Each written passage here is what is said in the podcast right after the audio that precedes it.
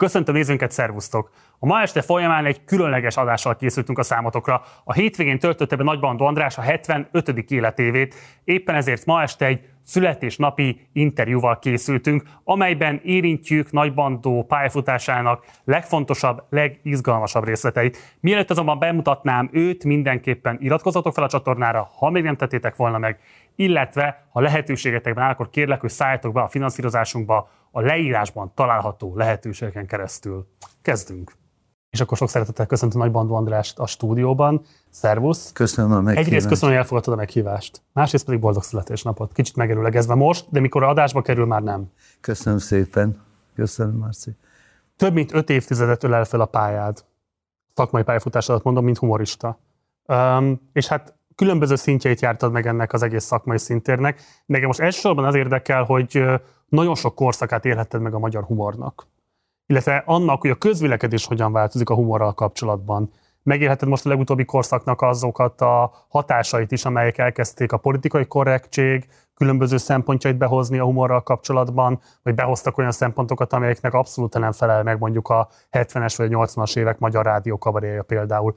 Hogyan gondolkodsz ezekről a hatásokról, hogyan gondolkodsz ezekről a kulturális változásokról, mi az, amivel tudsz azonosulni, mi az, amit kifejezetten problémásnak tartasz, és akár kifejezetten ellenzed is, tehát hogy, mi, hogy hogyan lehet ezt összefogni az ehhez való viszonyulásodat? Hú, ez egy akkora témakör, és időnk, mint a tenger. Van, van időnk rá, hogy megpróbálok oda eljutni, ahol én kezdtem. A politizáló kabaré az egészen más jelent, mint az, hogy én a közélettel foglalkozom. Mert Mi a ha, különbség, ezt mondd el, kérlek. Az, hogy ha politizálok, akkor állásfoglalást kell, hogy képviseljek, amit én szívesen teszek, de ha Most a közé... már. Bármikor, de akkor még nem. Akkor még nem, igen. Akkor még mondani. nem. Nem voltam, hogy mondjam, se ö, a politika hatása alatt, se nem érintett meg a pesti politikai, hiszen én Szegeden éltem, és nekem nagyon furcsa volt úgy Pestre jönni, hogy szembesültem egyfajta ellentétben álló csoportok ténykedéseivel. Most ezt azért nem pártokat mondok, mert akkor még egy párt volt. De az, hogy kik, kikkel állnak szembe, ez nekem teljesen idegen volt. Tehát én a szociografikus kabarét indítottam el, és végül is a Humor Fesztiválra a Kocka utca kiemelt blokkjával ezt hoztam, és ezt emelték ki elsősorban úgy a szakmai a, szak, a szakemberek, kollégáim, idősebbek is, mint a közönség, ahogy ezt megérezte ebből.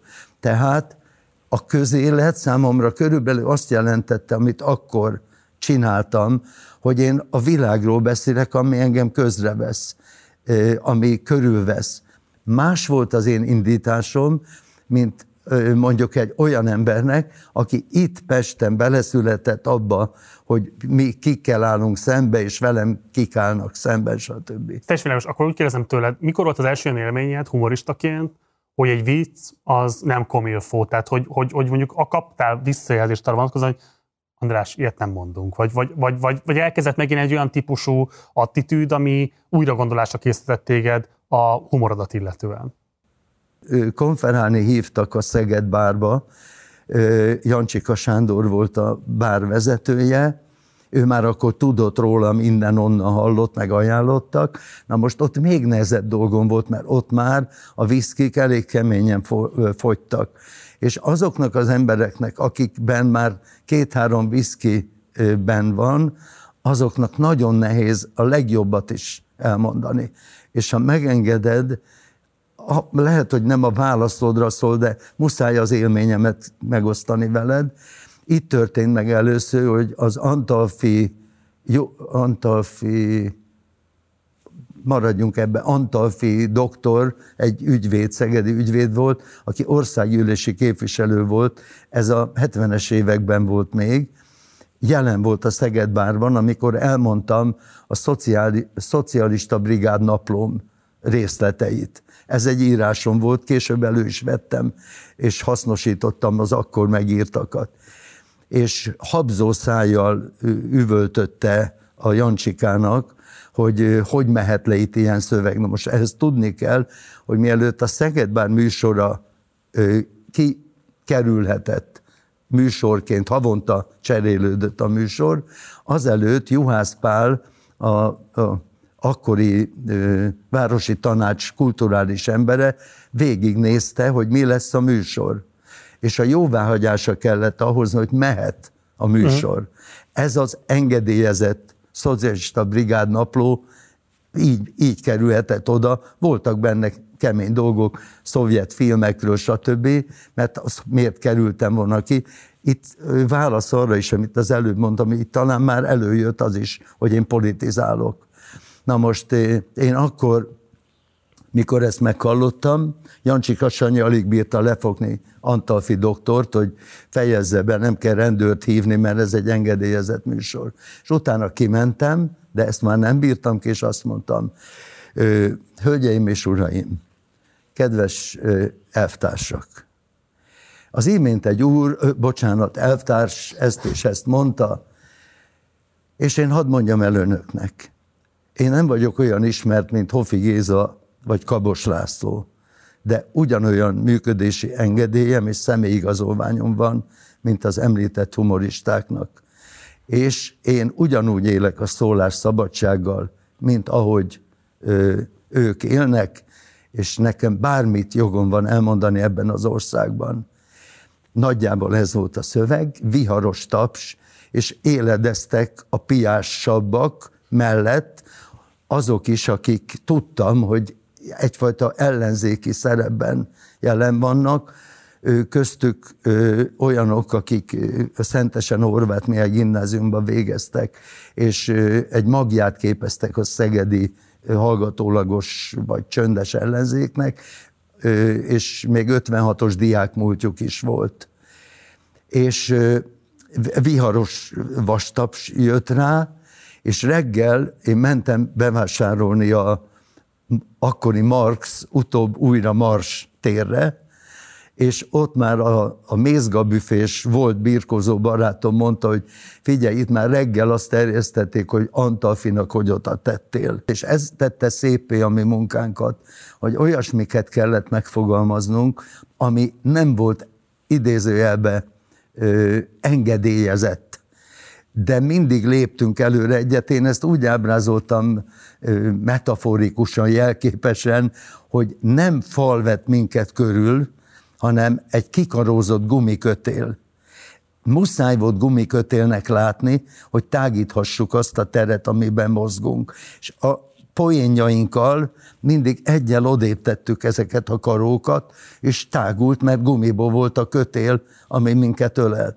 És a mondjuk így, hogy rendszer vagy gangsterváltás, aminek mondják kik még, kor... Te azt gondolod, hogy használható és adekvát fogalom a gangsterváltás? Nem, én csak mondom, hol ennek mondják, hol annak. Ezt Volt, nem is... ezt használtad valaha? Nem, nem. Én részemről még a rendszerváltás se jó, mert nem váltunk, hanem egy folyamat részesei vagyunk, független attól, hogy eljött egy új, na de hát azóta erről az újról is lehet bőven beszélni. Hát is lesz rá időnk. Jó, de a lényeg, hogy amikor elszakadt a kötél, és teljes lett a szabadság, azaz, hogy nincsenek korlátok, nincs cenzúra, akkor jön az a pillanat, meg tudsz-e felelni annak, hogy most szabadon beszélhetsz, tudsz-e magadtól korlátokat tenni magad köré, hogy ezen akkor se lépek túl, mert én szabom meg azt, hogy mi az, ami még ízléses, mi az, ami még jogos, mi az, amit okkal mondok el, és nem másnak a, a köttele közé szorulva próbálok fogalmazni. Ez De, szerinted bocsánat, erősen kikezdte a magyar humort? Sok humorista számára ez megugorhatatlan akadályt jelent? Nem, van, aki ezt nem is értette szerintem. Azok, akik a viccelődős párbeszédeket írták, jeleneteket, ilyesmi, hát úgy beletettek nyilván olyan szövegeket, amelyek viccesen arról szóltak, amiről én komolyabban akartam beszélni. Na most, amikor én vidékre elmentem az önálló estjeimmel, ez már a 80-as években volt, akkor én ezt a két szempontot se vettem figyelembe Mit érdekelt engem, hogy, hogy ők a rádióban nem adják le azt, ami a szovjetek itt létéről szól, vagy az egypártrendszerről. Én ugyanúgy beszéltem, mint hogyha nem lenne ilyen törvény, vagy szabály, vagy elvárás, Ráadásul azért is tehettem, mert én az egyik kabarénban elmondtam, és ennek az indító, indítása egy szegedi föllépésemen volt. Az új szegedi kis szabadtérire meghirdettek engem a nagy szabadtéri idején. Totál teltház volt, de úgy érst, hogy a lépcsőkön is ültek, és nekem voltak még ilyen emlékeim a Erkelben is. És anyukámat deszkről bevittem a műsorba, azt hiszem apukám is, nevelőapám jött akkor, csak anyukámmal beszélgettünk visszafelé, és ő észrevette azt, hogy a fia milyen bátran beszél dolgokról. És azt mondja, hogy fiam, te nem félsz attól, hogy elvisznek téged, vagy valami bajod lesz. És mondtam, és ez később kavarénban is ott maradt, hogy anyukám, nekem van egy szakmám. Építésztechnikus vagyok, vizsgázott kőműves mester. A faltövében, amikor humorista lettem, ott hagytam a fándlit, a kalapácsot, a kanalat, és azok ma is ott várnak. Szerszámot ma már nem lopnak, tettem hozzá. És nekem ez adja ez adta mindig a biztonságomat, hogy engem nem lehet félretenni, mert van hova mennem, és mivel a melótól soha nem féltem, ezért mindenkinek azt mondom, aki művészi pályára megy, legyen egy szakmád. Hadd forszírozom még ezt egy kicsit, mert szerintem is ez egy nagyon fontos hagyománya a magyar humornak, ez a típusú rendszerellenessége, és az, hogy a hatalom nélkülieket próbálja hatalommal szemben ö, felemelni, vagy adott esetben ö, bármilyen módon is képviselni.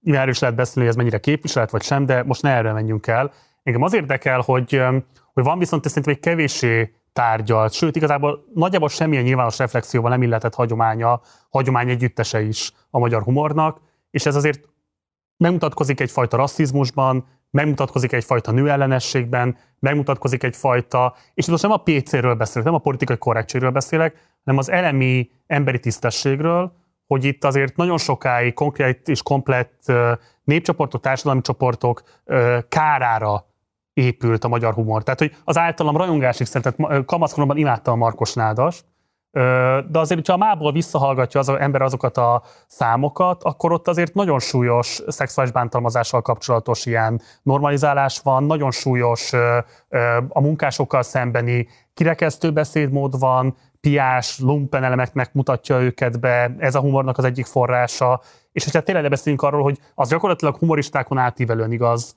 hogy a cigányokkal szemben igazából mindig is csak a degradáló cigánykodás, idézőjelben mondom, jelenik meg a kabaréfesztiválokon, rádiókabaréban és így tovább. És erről igazából a humor nagy öregjei, például te is, nem nagyon hallottam, hogy beszéltetek volna, és engem nagyon érdekel, hogy te ehhez az egész hagyomány együtteshez hogyan viszonyulsz.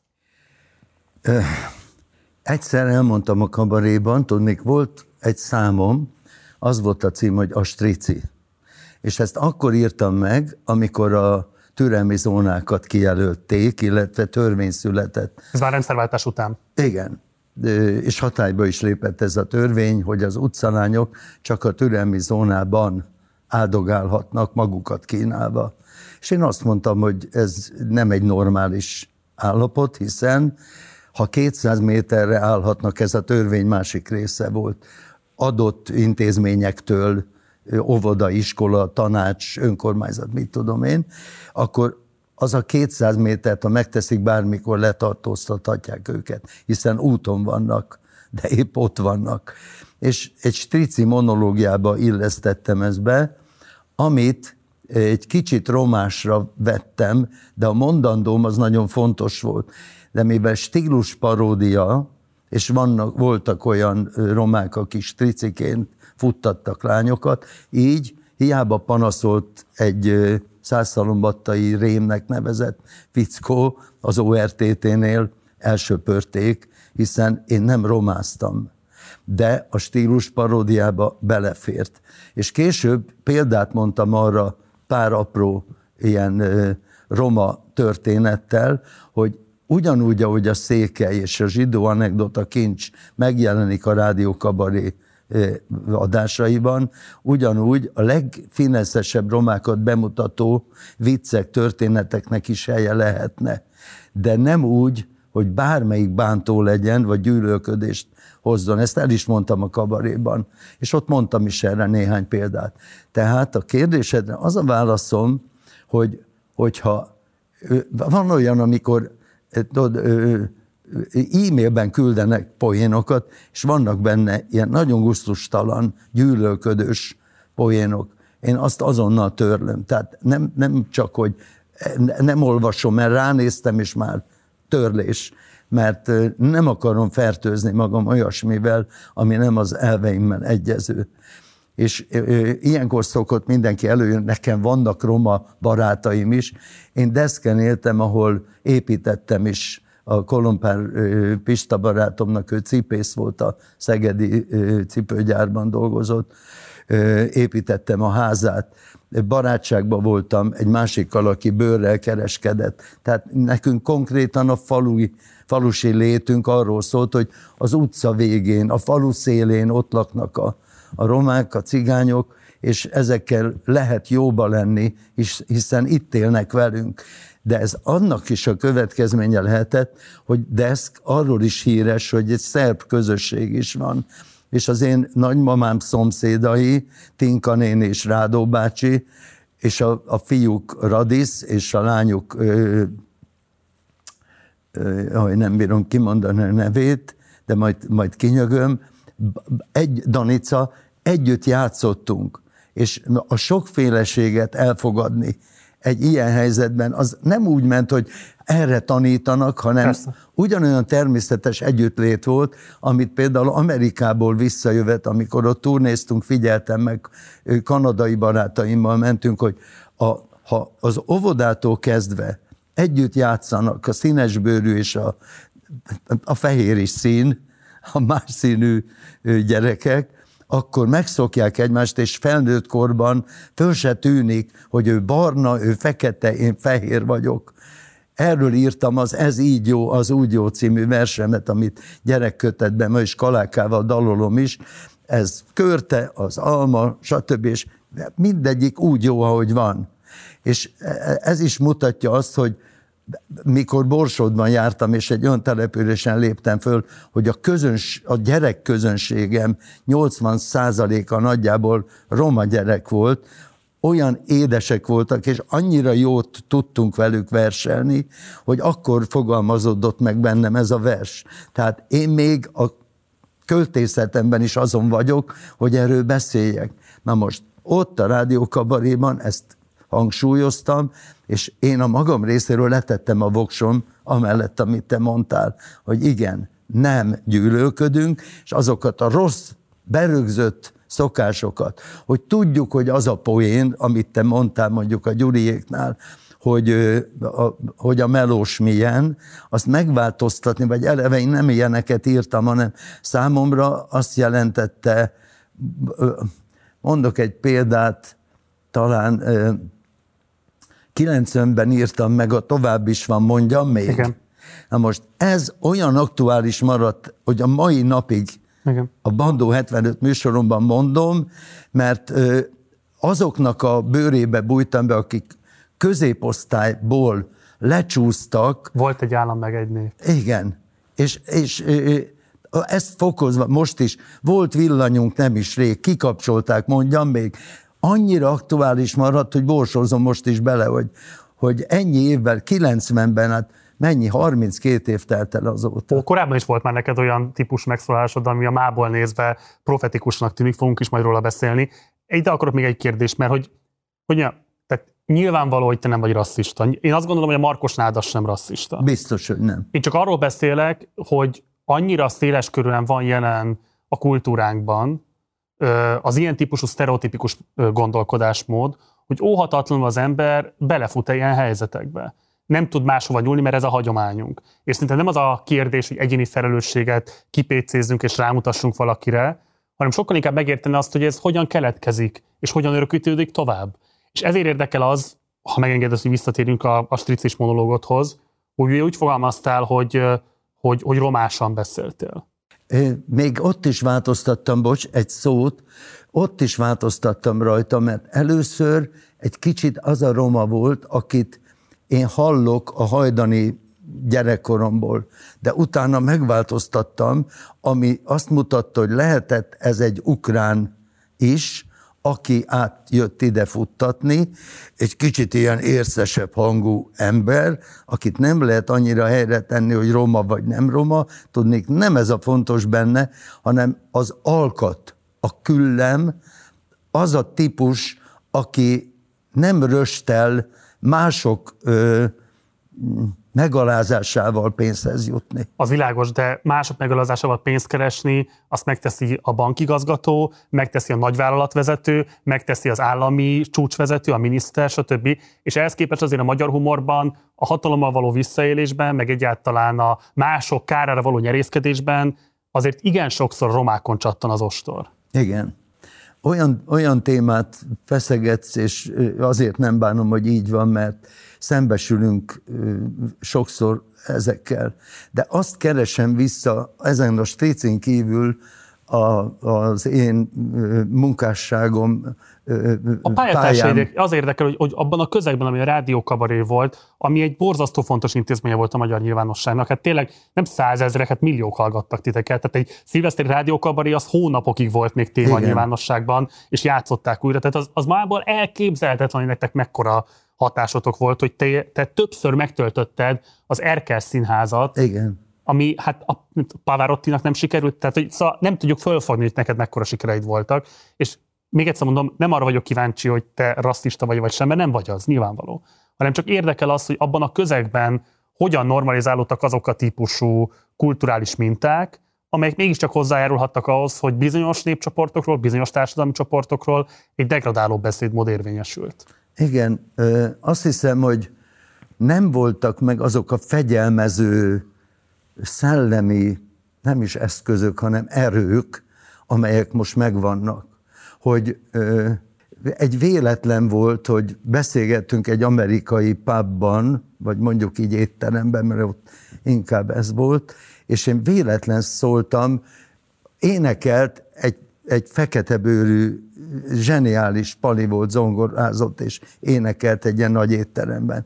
És ahogy álltam, a Zoránnal voltunk akkor turnén, meg Zaratnaival, és mondom az Zoránnak, hogy félelmetes micsoda hang ebből a négerből, és ilyen ájuldozva. És mellettem egy lépésnyire állt egy fekete bőrű pali. És olyan rosszalóan nézett rám, hogy, hogy bocsánatot mutattam, és kértem, hogy, hogy, hogy sajnálom. Hm. Mert én a legjobbat mondtam, de ő csak azt az egy szót hallotta belőle. Hogy Tehát, te ott szembesültél azzal, hogy a néger, mint ilyen, hogy az, az, egy... az nem, nem helyes kifejezés, mert a niggerből jön. Igen, igen, igen. Hát mondok valamit azért, hogyha... Hány éves voltál akkor? Ez szerintem nagyon fontos, akkor, bocsáss meg. 80 hatba voltam Ausztráliában, és ez 87-ben volt ez a turné. Zorán Zalatnai, német Marika, Marik Péterrel, meg a fonográf zenészek, német Oszkár Móricz Miska, meg Lipényi Gabi zongorázott velünk. Futottam egy kört San Franciscóban, amikor megérkeztünk a városba, a szokásomhoz híven, futva bejártam a, mondjuk így, hogy a belvárost. Nem mentem végig minden ja. Dimdomb utcán, de a toronyházak körül megjegyeztem, mikor, merre vagyok, hogy visszataláljak a hotelbe, és később azt az utat végigjártam, ami nagyon tetszett, a frissen megvett Panasonic kamer, kamerámmal, hogy én rögzítsek. És volt egy társaság, így a földön ülvény hajléktalanok, és én, ahogy filmeztem, őket is vettem. És az egyikük föltámolygott, lehet, hogy drogos is volt, és oda csapott a kamerámra. És még annak örültem, hogy nem fegyverekkel voltak ott, mert számukra az, hogy én mertem, én nem rossz indulatból, Persze. hanem a nem tudván a szabályt, fotóztam, vagy filmeztem őket. Nem szeretik. És ugye, ha ezt nem tanítják... Ott szembesült először azzal, hogy a kamerától egyesek akár tarthatnak is? Nem is, hogy tartanak, hanem te nem utogasd az én szegénységem. De ezzel ott szembesültél, azt mondod? Így van. De én nem a szegénységét akartam. Teljesen világos. Én, számomra ők, az ott ülők, idézőjelbe részei voltak a San Francisco látványának, a toronyház mellett az üldögélő szegények, vagy például amikor a Brodyval turnéztunk, akkor sétáltunk ott San Franciscóban, és én nem figyeltem, de azt mondja, az volt odaírva a táblájára, mutatja a, az kéregető embert a kalappal, hogy nem szégyellem, nem szégyellem, egy sört akarok inni. És képzeld el, dobtunk pénzt, visszaléptem én is, és mikor mentünk visszafelé, már nem volt ott, tehát megjött a sörre való. De ilyesmit egy teljesen új világban lát az ember. Lehet, hogy itthon nem is annyira figyelnek oda, hogy mi van a táblán, miközben én nem pont erre figyeltem föl, ha akarsz, majd beszélünk róla, csak ezt mellesleg mondom, mert hogy ott a helyszínen tanul meg az ember bizonyos dolgokat, és nem is szégyen mástól tanulni. Elmondok egy apróságot, nem ide passzol, de ebből érted meg. A kisemberről szólván, amit mondtam, hogy én a kisember humoristája vagyok, számomra, és most, ahogy voltak a kukások tüntetései, akkor is világossá vált, hogy milyen fontosak ők számunkra a szemét eltakarításában. Ha ezt most metaforikusan értjük, nagyon jó lett volna, még tovább tüntetnek. Talán érted az utalást. Amikor a Centenelmi lakótelepen laktam, ahová betörtek hozzánk, figyeltem, amikor egy olyan reggelen volt, hogy megjöttek a kukások, és ezt a fekete kukát, ami van egy ilyen kis domborulat a fogantyú, gurította ki a talpán, majd beöntötte vissza. És én kíváncsian lestem, hogy tudja ezt így pörgetni. És egyik alkalommal lementem, és azt kértem, mutasd meg, hogy hogy csinálod. És azt mondom, művész úr, hát nem lesz tánkukás, mondom, nem azért, elismerően fejet hajtok a tudásod előtt, mert profi vagy abban, amit csinálsz. És megmutatta, hogy erre a kis domború fülre ráteszi a kezét, és ez, mint egy forgó, egy csapágy forgatja ki a kezével a kukát, és én megtanultam tőle valamit. De ehhez oda kell menni. Na most egy dőfös akárki nem, észre se veszi a kukást. Ez is nagyon fontos szerintem, amit most mondtál, de különösen szerintem a San Franciscoi példád nagyon erős, mert személyesen is mondom, hogy szerintem az nagyon fontos élmény az embernek, amikor valaki így rákoppint az orrára, igen, hogy nekem igen. emberi méltóságom van, és lehet, nem vagy a tudatában, de most átléptél rajta. És haragom se volt, akkor értettem meg őt, és a megértés az nagyon fontos. Mm. Azt lehet tudni, hogy Sándor György egy fontos ember volt az életedben. Ugye közösen könyvet is írtatok. Um, szerintem a nézőink döntő többséges számára sajnos már nem ismert az ő személye. Egy-két videója megtalálható a YouTube-on, tehát aki akar, akkor tájékozódhat róla. Egy nagyon különleges alakja ő a magyar humornak. Egy nagyon rövid összeállítást nézzünk meg egy-két felvételből, ami igazán legendásra tette őt, és aztán szeretném, hogyha mesélnél róla. Jó tetszik menni, vagy anélkül? Busszal, busszal. Mert a megterhelés miatt lemérnénk, jó? Mert aztán nehogy úgy jár. Mennyit lenkedesz ki gyerekem? 65? Mert 60 vagyok ott. Na jó, de a, 58. Na de a hídhoz származik. és akkor még hozzájön az autóbusz, tehát ezt gondolni. Nem kis dolog. A láncidat is mi zártuk le. Nem kellett volna lezárni, de időben odafigyeltünk, Igen, és így még nincsen baj.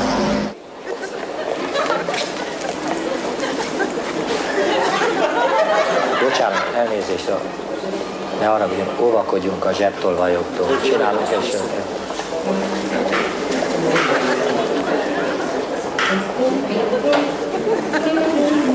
Jaj, bocsánat. Jaj, hagyjál.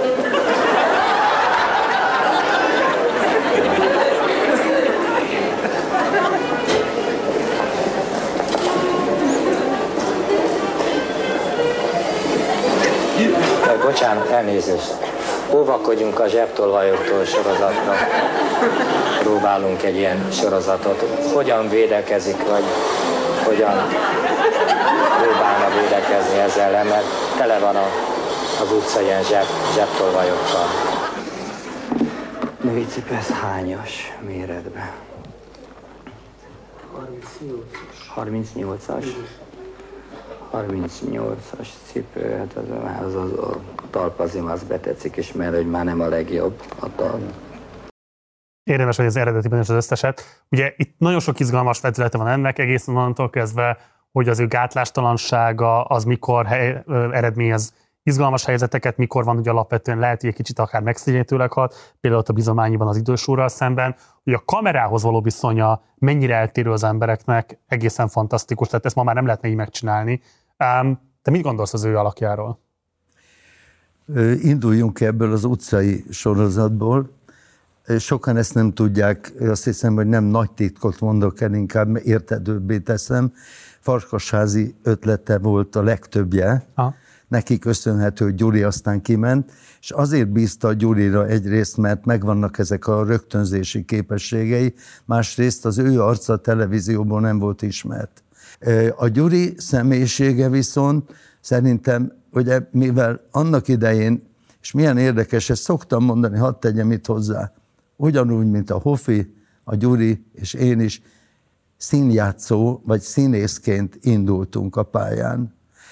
Ez mind a háromunk számára meghatározta azt, hogy a színpadon hogyan kell létezni, a közönséggel milyen viszonyt tudunk kialakítani, tehetségesek vagyunk-e a színpadon, vagy csak kiállunk és beszélünk.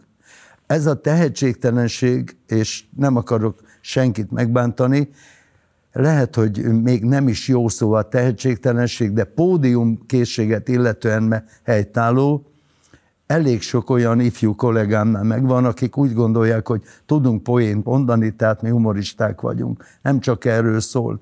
Tudsz-e úgy Igen. viszonyulni a közönséghez, ahogy a pódiumról kell? És a Sándor György tudott? A Sándor Gyuri tudott, mert úgy építette föl a szövegeit, az, az egész, az összes önálló estét, és itt azért hangsúlyozom ezt, mert Hófia Sándor Győr és rajtam kívül önálló este abban az időben másnak nem is volt, hogy az egy témára, vagy a témák egymáshoz kapcsolására épülve egy teljes órát, másfél órát ki tudjon tenni. Na most a Gyuri, akár az egyetemi színpadon, ahol alapban is megnyerő volt a, a fejlett és jól fejlesztett agyú egyetemisták számára, megalapozta az ő egész életére szóló sikerét, és ez a megszólalás különfélévé tett bennünket, ugye Ofi egy igazán melós megszólaló, aki azért baromi erős szellemi tartalmú volt, a Gyuri inkább az értelmiség kabaréját hozta. Én a magam részéről egyszerre voltam egy faluról jött, vidékről jött, megszólaló, aki nem föltétlen csak a városban gondolkodik, és ez a sokfélesség, a, a humorista paletta sok színe, itt csak háromunkon megmutatva is különbséget mutat. Humoristaként a 80-as évek a te nagy korszakod, nem azt mondom, hogy ez egyedüli, de az igazán nagy korszakod. Nézzünk meg egy-két felvételt ebből az időszakból. Elsőként nézzük meg azt, hogy 1985 telén az akkori oh. szénhiányra reagálva hogyan adtál elő egy műsorszámot. Itt nagyon fontos ugye nézni azt, hogy 85-ben vagyunk, tehát ez még azért a diktatúrának egy erős időszaka. Ennek ellenére lemeltett ez az állami tévében. Lemeltett úgy, hogy nyilvánvalóan akkor is egy kiemelkedő kérdés volt, hogy lesz-e megfelelő minőségű fűtőanyag, meg egyáltalán lesz-e fűtés a háztartásokban. Kérdéses szerintem, hogy a mai állami médiában mondjuk egy ilyen típusú műsorszám, ami ezekkel a viszonyokkal viccelne, képes lenne megjelenni. Nézzük meg, hogy hogy nézett ki konkrétan ez a szám, ebből egy rövid összeállítás, és aztán beszéljünk erről. Gondok vannak a központi fűtéssel. Jégcsapok lógnak a könnyező pálmáinkról. Egyenlőre van szén az országban. Csupán 19 megyéből jelentettek gondokat. Megjelenik egy korlátozó rendelet. Egyik nap a páros számra, másik nap a páratlan számra végződő gépkocsik tulajdonosai nem nézhetik a tévét. Nagyon várjuk a napi sajtót. Ilyenkor kis időre megoldódik a fűtésünk.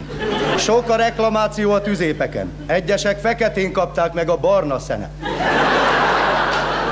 Nincs gázpalack. A gázművek bejelenti, hogy nincs gáz.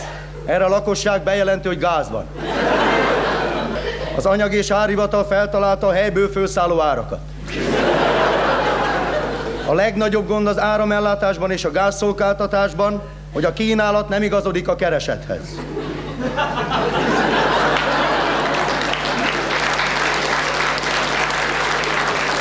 Egy illetékes kijelenti. Mi felkészültünk a térre, de be kell vallanunk, hidegre nem számoltunk. Az iskolákban a derékszöget már csak így írják. Minusz 90 fok.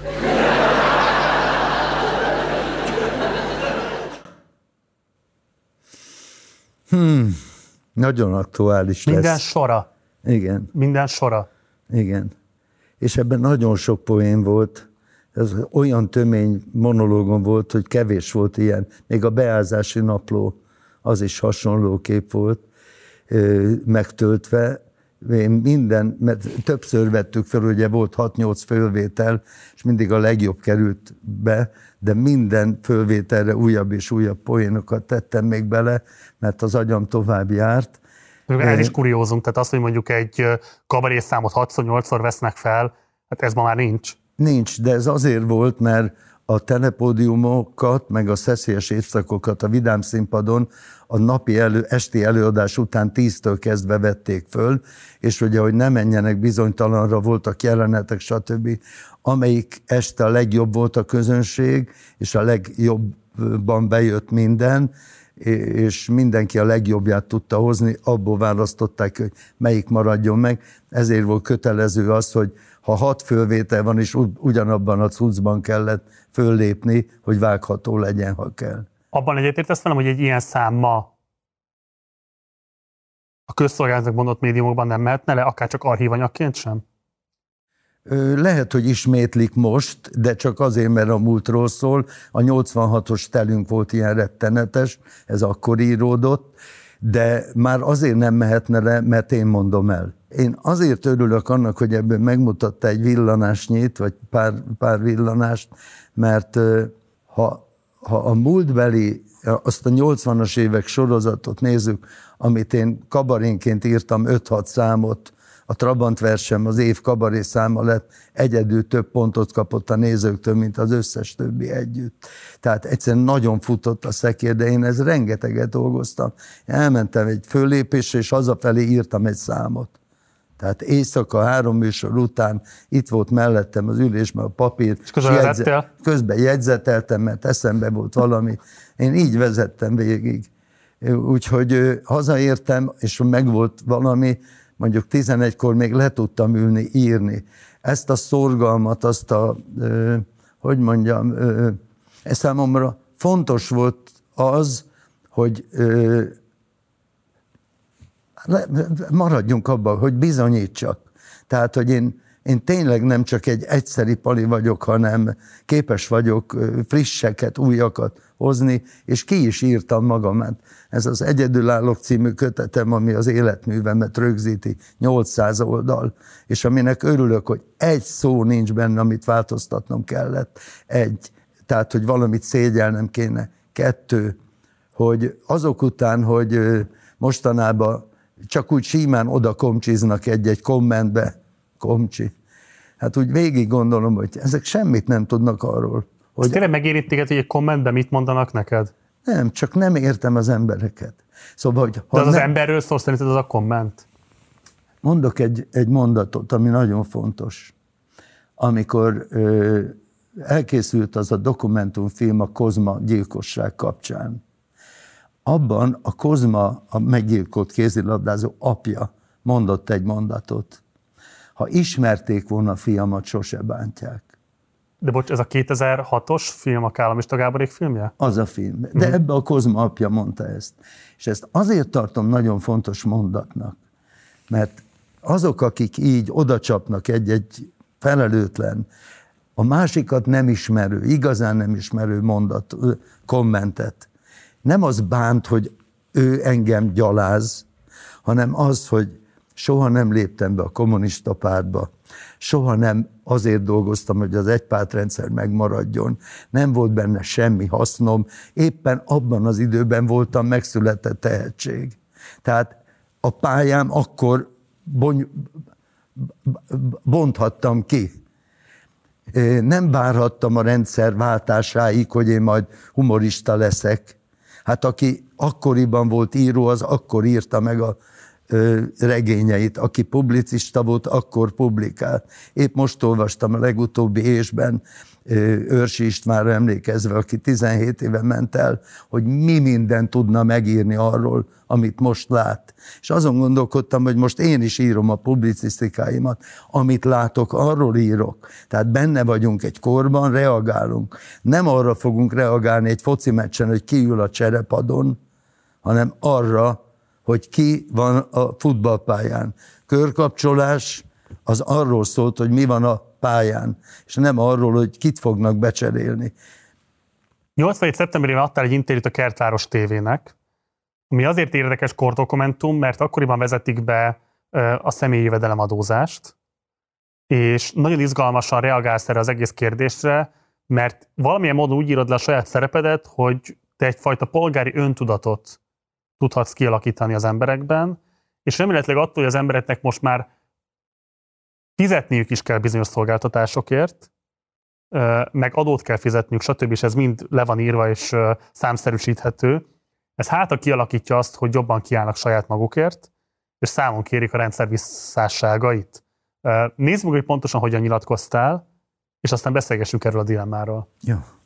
Pont idáig jutottunk el most a már kiejteni is hátborzongató az új adórendszerrel, de azt hiszem, hogy odáig is eljutottunk, hogy ez az adórendszer majd megadja azt a bátorságot az embereknek, amit eddig talán nem, hogy azt mondja, hogy én keményen megdolgoztam azért a kevés pénzért is, amit kaptam, és ha azért nem adod öreg azt az adagot a tányérba, amit kell, akkor a fejedre húzom a tányért. És ugye megigazítja a fején. Szóval valahogy tisztában lesz azzal, és ez az egy, ami már biztos előnyös az adó változásokban, hogy tisztában lehet a polgár azzal, hogy ő fizet adót. Eddig is levonták, nem tudtuk, hogy mennyit. De mostantól kezdve, hogy konkrétan tudja, hogy ő mennyi adót fizet, azt mondhatja, kérem, én adófizető polgár vagyok, nekem az utat csinálják, meg nekem az adagomat hozzák ki rendesen, nekem a patyolat rendesen tisztítson, és egy-két hangot én már tapasztaltam is üzletekben, különféle ilyen helyeken, hogy igen, igen, oda szólnak őket, ne várakoztassák meg, és csinálják meg rendesen, amit kell. Na hát, ha ezt el tudom érni, akkor már nagyon jó. Uh-huh. Jó, jó. jó Igen, szerettem ezt. Milyen érdekes, hogy ezt hányféle kép fogalmaztam már meg azóta is. Volt akkoriban egy írásom, hogy én nem haragszom azért, hogy egy-egy párt titkárnak, főtitkárnak, stb. Ha, az utcába költözik, oda aszfaltutat építenek. Csak költözzenek hetente máshová. És egyszer csak mindenütt lesz aszfaltút.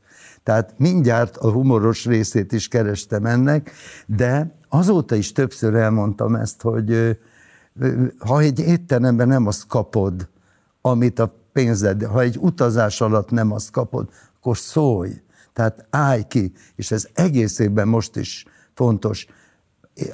Pont adódik ugye a, az a mai hivatkozás, hogy majd ha az EU ad pénzt, akkor emelek a tanárok fizetésén. Nem azért kell emelni, hanem azért, hogy jobban éljenek, és a belső befizetett adókból kell az kigazdálkodni, nem arra várni, hogy kapunk-e pénzt, mert azt eleve nem arra adják. Tehát a becsapottság, az átvertség különféle változatait éljük át naponta, és lehet, milyen érdekes, hogy ezt megtaláltad, ez, ez az egész kiesett már a hagyamból, de most, hogy visszaláttam, volt emlékem róla, hogy akkor, amikor ilyesmiről megszólal valaki, most esetemben én, akkor még nem is tudja, hogy annak, amit mondott, üzenet értéke van. Ha már hoztad ezt a pártvezetők, hogyan reagálnak, mit reagálnak, 89-ben keményen számok érted azokat, akik a te megítélésed szerint válságba sodorták az országot. A személyes felelősségüket vetetted föl. Hallgass meg, hogy pontosan hogyan nyilatkoztál erről. Azt nem értem, hogy akik válságba sodorták az országot, miért kaptak még az utóbbi hét szűk esztendőben és abban a tizennégyben kitüntetéseket és pénzjutalmat a jól végzett párt és egyéb munkáért? És miért nem akadt köztük legalább egy, aki ezt az érdemtelen pénzt visszatette volna a kirabolt államkasszába induló tőkének? Hát, ha még néhányan mellé tették volna, nem? Gyanítom, egyikük sem olvasta el Ayakokkát, aki egy éven keresztül, amíg a Chrysler ki nem hozta a bajból, csupán jelképes egy dolláros havi fizetést tett föl, hogy a melósokat ne cukkolja az ő magas díja. És egy év alatt kijöttek belőle.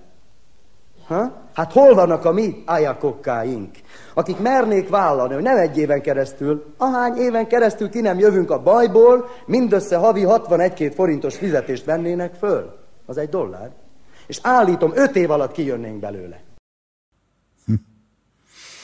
Atya élet. Ez egy rádiókabarés fölvétel volt, és milyen érdekes, mindjárt kattog az agyamba mindaz, amit mostanában láttam, hogy hogy lehet hitelesen odaállni, elmagyarázni akár a pedagógusoknak, akár a kukásoknak, vagy bárki másnak, hogy annyi fizetésből ki lehet jönni azok után, hogy a legnagyobb bajban emelték meg milliókkal Orbán, meg a többi elitnek nevezett közösségnek a fizetését, hogy tudnak úgy odaállni, hogy erről úgy beszéljenek, mint a legtermészetesebb dologról. Nekem ennyi jár, neked annyi. Tehát amiről én akkor beszéltem, az most is állna. Azt hiszem az argentin miniszterelnök volt az, akiről később írtam is egy publicisztikát, hogy a fizetését a szegényeknek adta. Amikor én polgármester, polgármester lettem Orfűn, akkor én azt mondtam, hogy mellékállású polgármester vagyok, de azt a 19 ezer valamennyit én azt Orfű alapítványába fogom tenni, mert a fölépési, a gázsiaimból én megélek, és én nem akarok fizetést kapni azért, amit a falut segítve csinálok. Szerintem ez egy helyeselhető álláspont, meg szimpatikus is, de szeretnék ezzel szemmel felvetni kritikát, mert érdekelne a véleményed mindenről. Tehát, hogy ezeket a típusú ilyen érdemtelen javadalmazással kapcsolatos kritikákat el szokták mondani minden korban a politikusokkal szemben.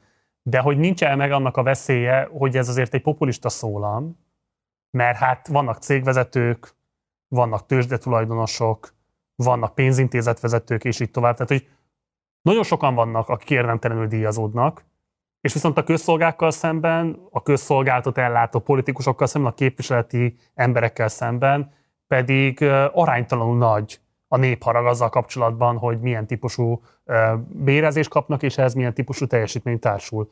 Mit gondolsz erről a problémáról? Ö, messzebbről indulok, de erre válaszolok. Én dolgoztam segédmunkásként Sebestyén Pista bácsinál, miután végeztem a suliba. Két vödör, háromnegyedik telt betont húzgáltam föl keményen, 22 forint órabéré, és azért csináltam a vödröket kettesével, hogy edzem magam, és hogy a Pista bácsi fölemelje 24 forintra az órabérem. Ennyit ért akkor két forint. És a Sebestyén úrral beszélgettünk akkoriban, és ő mindig mondta, hogy őre ne irigykedjünk, mert ő sokat vállal, valóban dolgoztatott, vagy 20 embert velem együtt. És én azt mondtam, hogy én soha senki fizetésére nem fogok irigykedni. Aki tesz, aki oda teszi magát, aki kitalál, aki megdolgozik érte, és sorolhatnám. Ugyanígy régen a kulákokat érdemtelenül gazember módra hurcolták ki kulákát, tehát embereket, mert a legszorgalmasabb gazdák voltak, és azoktól vitték el a vagyont a tanyával együtt, amit megírtam a Arankakorban, Súnyák Antalról. Tehát nem az zavar, hogy hány milliós a fizetése az Orbánnak, vagy akár melyik állami tisztviselőnek. Ha úgy vesszük, azzal, hogy magas fizetést kap, azt is megfizetjük, hogy felelősséget vállal. De ugyanerről beszéltem egy másik kabaréban, hogy milyen disznóság az, hogy miközben azért kap magas fizetést, mert felelősséggel tartozik, eközben még a múlt rendszerben is volt, belebukott valamibe, és mindig fölfelé bukott, valahová áthelyezték. És nem, hogy felelősséggel nem tartozott, a nyoma nem volt annak, hogy megmutassa, hogy mivel csődbe vittem egy akár milyen állami céget, most az eddig kapott, felelősségért kapott fizetésemből vállalom, hogy törlesztem azt, amit nekem törleszteni kell. Tehát kibújnak a felelősség alól, de a felelősségi fizetéseket és óriási jutalmakat osztanak szét. És engem megint csak a kisember érdekel, mindezt lehet ezt populistának is nevezni akár, de jogos félelmek is vannak, hogy ha azért kapott több fizetést, hogy ne lehessen korrumpálni, akkor mégis miért lett korrupt? Ha a felelősség, miért lett felelőtlen? De ezt a kisember is látja, és én őt is tolmácsolom, és ö, aki cserben hagyja azt az országot, a nyájat, aki rá van bízva, az nem érdemli meg a fizetését. Vagy azt kell mondani, hogy eddig kaptam a fizetésem, de lemondok, mert alkalmatlan vagyok arra, amivel engem megbíztak. És ha egyszer engem választottak meg, akkor én egyszerre felelek az egész közösségért. Nincs ilyen, hogy a, a fideszes önkormányzatoknak, a nagyvárosoknak másképp adok pénzt, juttatok pénzt, mint ott, ahol ellenzéki a vezető. Hát de láthatóan visszaigazolja a választói akarat mindezt? De nem így van, mert abban a városban, mondjuk ott vagyunk, vegyük az én városomat most Pécset, abban a városban nem mindenki ö, liberális vagy baloldali. De négyszer szavazták meg őket alkotmányozott többséggel, most kapták életükben a legtöbb szavazatot. Miért kéne máshogy gondolkodniuk erről, mint hogy most cselekednek? Várhelyi András csinált velem a nőklapjának egy interjút azon a napon, mikor megalakult a Fidesz. És ő, mint egyetemi tanár, a nőklapjának is dolgozott, írt is egyébként, stb. Akkor mondta, hogy megalakították ezek a fiatal srácok, lesz az a neve, hogy Fidesz, és elmondta, hogy mit jelent a Fidesz, latin, stb. És én bennem akkor egy ilyen boldogság volt, hogy végre a fiatalok jönnek. Tehát én, én olyan boldog voltam a a Fidesz megalakulásakor, amely, amilyen boldog ember lehet abban a, a, az évben. Utána a szárszói találkozón együtt piszkálhattuk a tüzet Orbán Viktorral, Fábri Sanyival, meg még valaki ült velünk, átdomáltunk egy éjszakát. Én ott... Miről beszélgettetek? Mesélj már előtt. Nem kicsit. bírom mindet elmondani. Hát de azért van egy mesélj már el. Hát ez csodálatos ne, helyzet. Én bennem nem így marad meg a dolog, csak az maradt meg, hogy a Sanyi egy kicsit be volt kapva, már ő iszogatott, én nem iszom, tehát tök józan tűzkapargató voltam, és különféle olyan dolgokról beszélgettünk, ami akkor nem biztos, hogy politika volt, de úgy benne volt a levegőben. De azt mondta, hogy az Orbánnal egy éjszakát át tudtál beszélgetni. Nem volt ez egy éjszaka, csak... Órákat, össz... na hát az a Egy-két órát ott ültünk. Tehát egy normális beszélgetés lezajlott, Sőt, egyszer tiszta véletlen az országház mellett, ott van egy étterem, afelől parkolt az Orbán, még ott meg is álltam, én is ott parkoltam, és két szót váltottam vele, tehát én nem, nincs Orbán fóbiám, sőt, azt mondom, azt se bánom, hogy az itthon maradó pénz lesz az, amit útépítők csinálnak meg, stb. Nem külföldi vállalatok jönnek be. Tehát sok minden lehet olyan, a, sőt, hogy szűnjön meg minden része annak, ami a múlt volt. Még ebbe is tudok vele egyezkedni. Engem az zavar, és ez lehet, hogy egy ilyen buta paraszti észjárás, hogy azok után, hogy megtapasztalhattuk azt, hogy mi minden történt abban az átkosban, annak már a jegyeit se akarom felfedezni abban az új formulában, ami 89 óta itt Magyarországon van. Én az életemet akkor a 82-től a Humorfesztiváltól kezdve eddig, ez alatt a 7 év alatt jó részt arra tettem fel, hogy változtassunk azon, ami volt hogy ne legyen egy pártrendszer. Most nem egy pártrendszer van, de hát mi volt a jelmondatuk? Csak a Fidesz. Ez számomra azt jelentette, hogy másik nem létezik, és már meg. Senkit nem vagyunk az útszélén. Hát most beledögönyözik a zárokba. Sorolhatnám. Tehát nem szeretem azt, hogy egy liberális emberből mesterséges, vallásos, magát kereszténynek nevező ember jön ki a darálóból, tehát őrizd már meg magadat. Ha egyszer az voltál, akkor maradj az. Még ennél a Moldovát is többre becsültem, aki megmondta, hogy ha, ha valaki tőle balra van, az már leesik. nagyjából. De kitartott amellett, hogy ő az.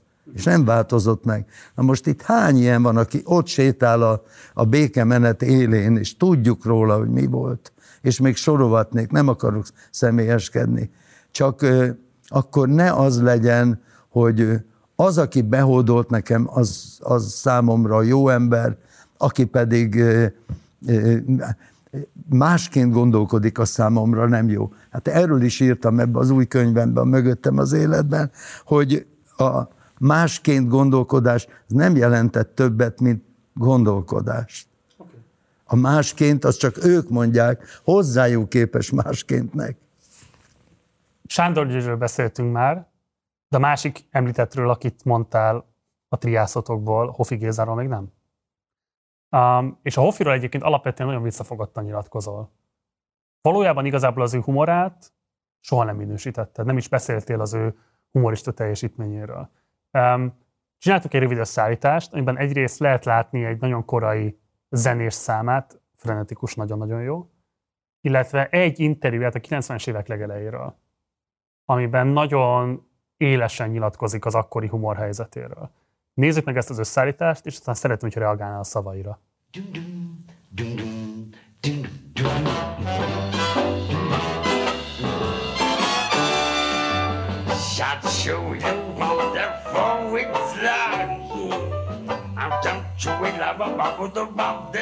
Love. We just do the love sound, the little from right so beautiful, I don't want that.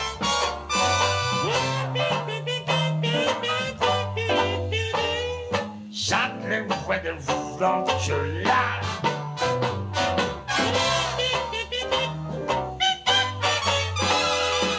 I'm doing wrong. Slow, slow, the rubber, rubber, slow. Tell me to my folks that live with you alone. We got bad bears, bears, bears, bears, bears, bears.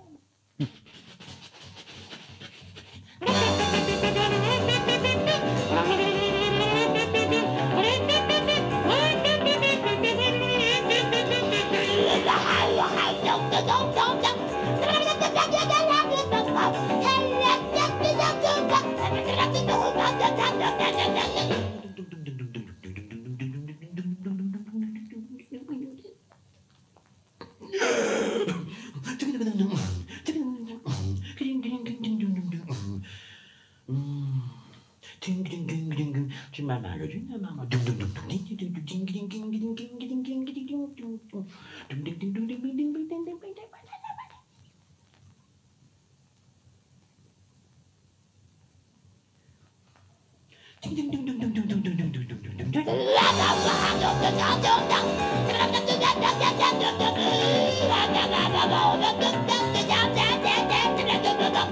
tulajdonképpen ez az egész politikai kabaré, ami, amit itt 20 éven keresztül ön, ön képviselt, és ha úgy tetszik, koronázatlan királya volt, ez, ez tulajdonképpen felsőbbség alatt Vagyok. Bocsáss Akkor helyesbítek, még mindig. Én már helyesbítettem. Akkor ez egy újabb kérdést tett föl, de az előzőre még visszatérek, hogy az utánpótlásról mi a véleménye, nézi egyáltalán a... Nincs. Nincs utánpótlás. Pina fasz együtt basz, ez a szintjük. Innentől fölül, fölfele nincs poén. Uh-huh. Na most azért, mert, mert nem szabad. Nekem engedték, és a többinek nem engedték volna. Föl sem merült, hogy errefele menjenek. Hát mert ebben azért meló van. Hát azért azt ki kell találni, azért az összefüggéseket, azért csak simán viccet mesélni, az megy most is. Kadarka Jenrének volt egy beszélgetés a Gálvölgyi Jánossal, és ott a Gálvölgyi beszélt azról, amiről nem nagyon szokott szó esni, hogy hát azért a Hofi tudott nagyon kegyetlen lenni ilyen személyes viszonyokban. És ugye te úgy hivatkoztál rá, hogy Sándor Gyuri, Hofi, te. Hofi nem hivatkozott rád. Hofi itt úgy tesz, mint hogyha te nem lennél. Lehet, hogy nem vette észre. Ő elismerő volt valaha veled? Marha érdekes volt, mi egy bombondi átadáson beszélgettünk, és az a pár szó, ami én nem, egy rádiókabaré fölvételen se kúztam oda mellé, mint hogy sokan megtették. Ő egy olyan volt, akihez gyorsan tapadtak, mert vele együtt lefotózkodni az egy, hogy egy egy fontos emlék marad majd, és a, aki lehetett, kicsit mellékúszott, de ő azért elég zárkózott volt. Egy rádió kabarén bírtam mellé ülni, mikor külön voltunk teljesen a közgá, nem is a közgázon, külkereskedelmi főiskolán talán, vagy Budán e, és ott a Bombondíjon beszélgettünk, és mikor bejött a Fábri hangoskodva, akkor úgy odaszólt, hogy na azért ennél kisebb hangerőt, stb. Tehát a lényeg, hogy mi meg, hogy egyszer fölvittem hozzá amerikai barátaimat, Rex Ilonáékat, aki hazamentette Déri Jancsit, neki köszönhetjük,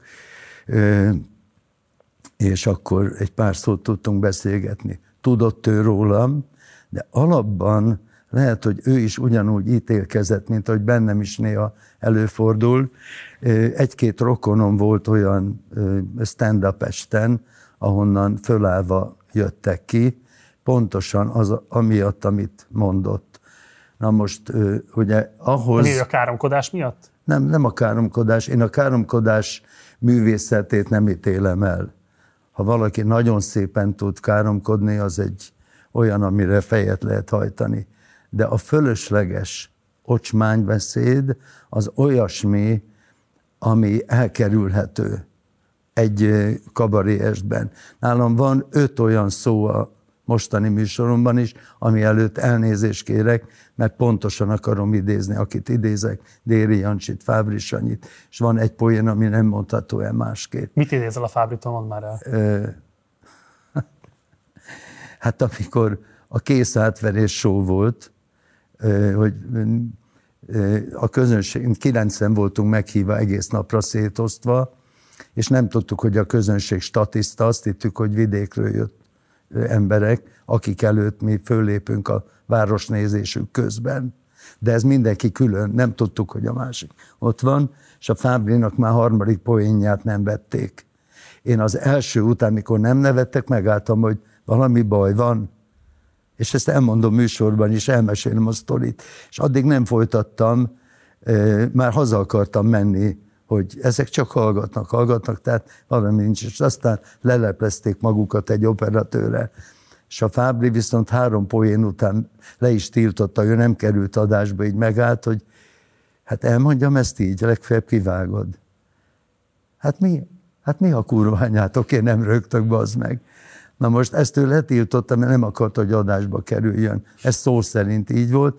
Na most én meg megálltam, mert nekem más a kultúrám és megkérdeztem, hogy valami baj van, elrontottam a poén. Egy jó pofa poén volt. És aztán később lelepleződött a dolog. De a lényeg, hogy én egy ilyen elmesélés előtt elnézést kérek közönségtől, mert nem ez a színvonal, ahogy a Géza is mondta. És ami érdekes, hogy ugye ő akkora jogosan, akkora sztár volt, hogy neki nem kellett odafigyelni arra, hogy még kik vannak mellette az, aki fönt van a hegyen, nem azokra figyel, akik kúsznak fölfelé, hanem fölment és élvezi a, hát, a föntlétet. Vagy pont az a nagyságnak a, az egyik jelenem, hogy a csúcson is képes vagy egyelőnek látni azt, aki adott esetben szakmailag alatt én, áll. Én például a Bödöcsről, vagy Kovács András Péterről, Kőhalmi Zoliról a legjobbakat mondom.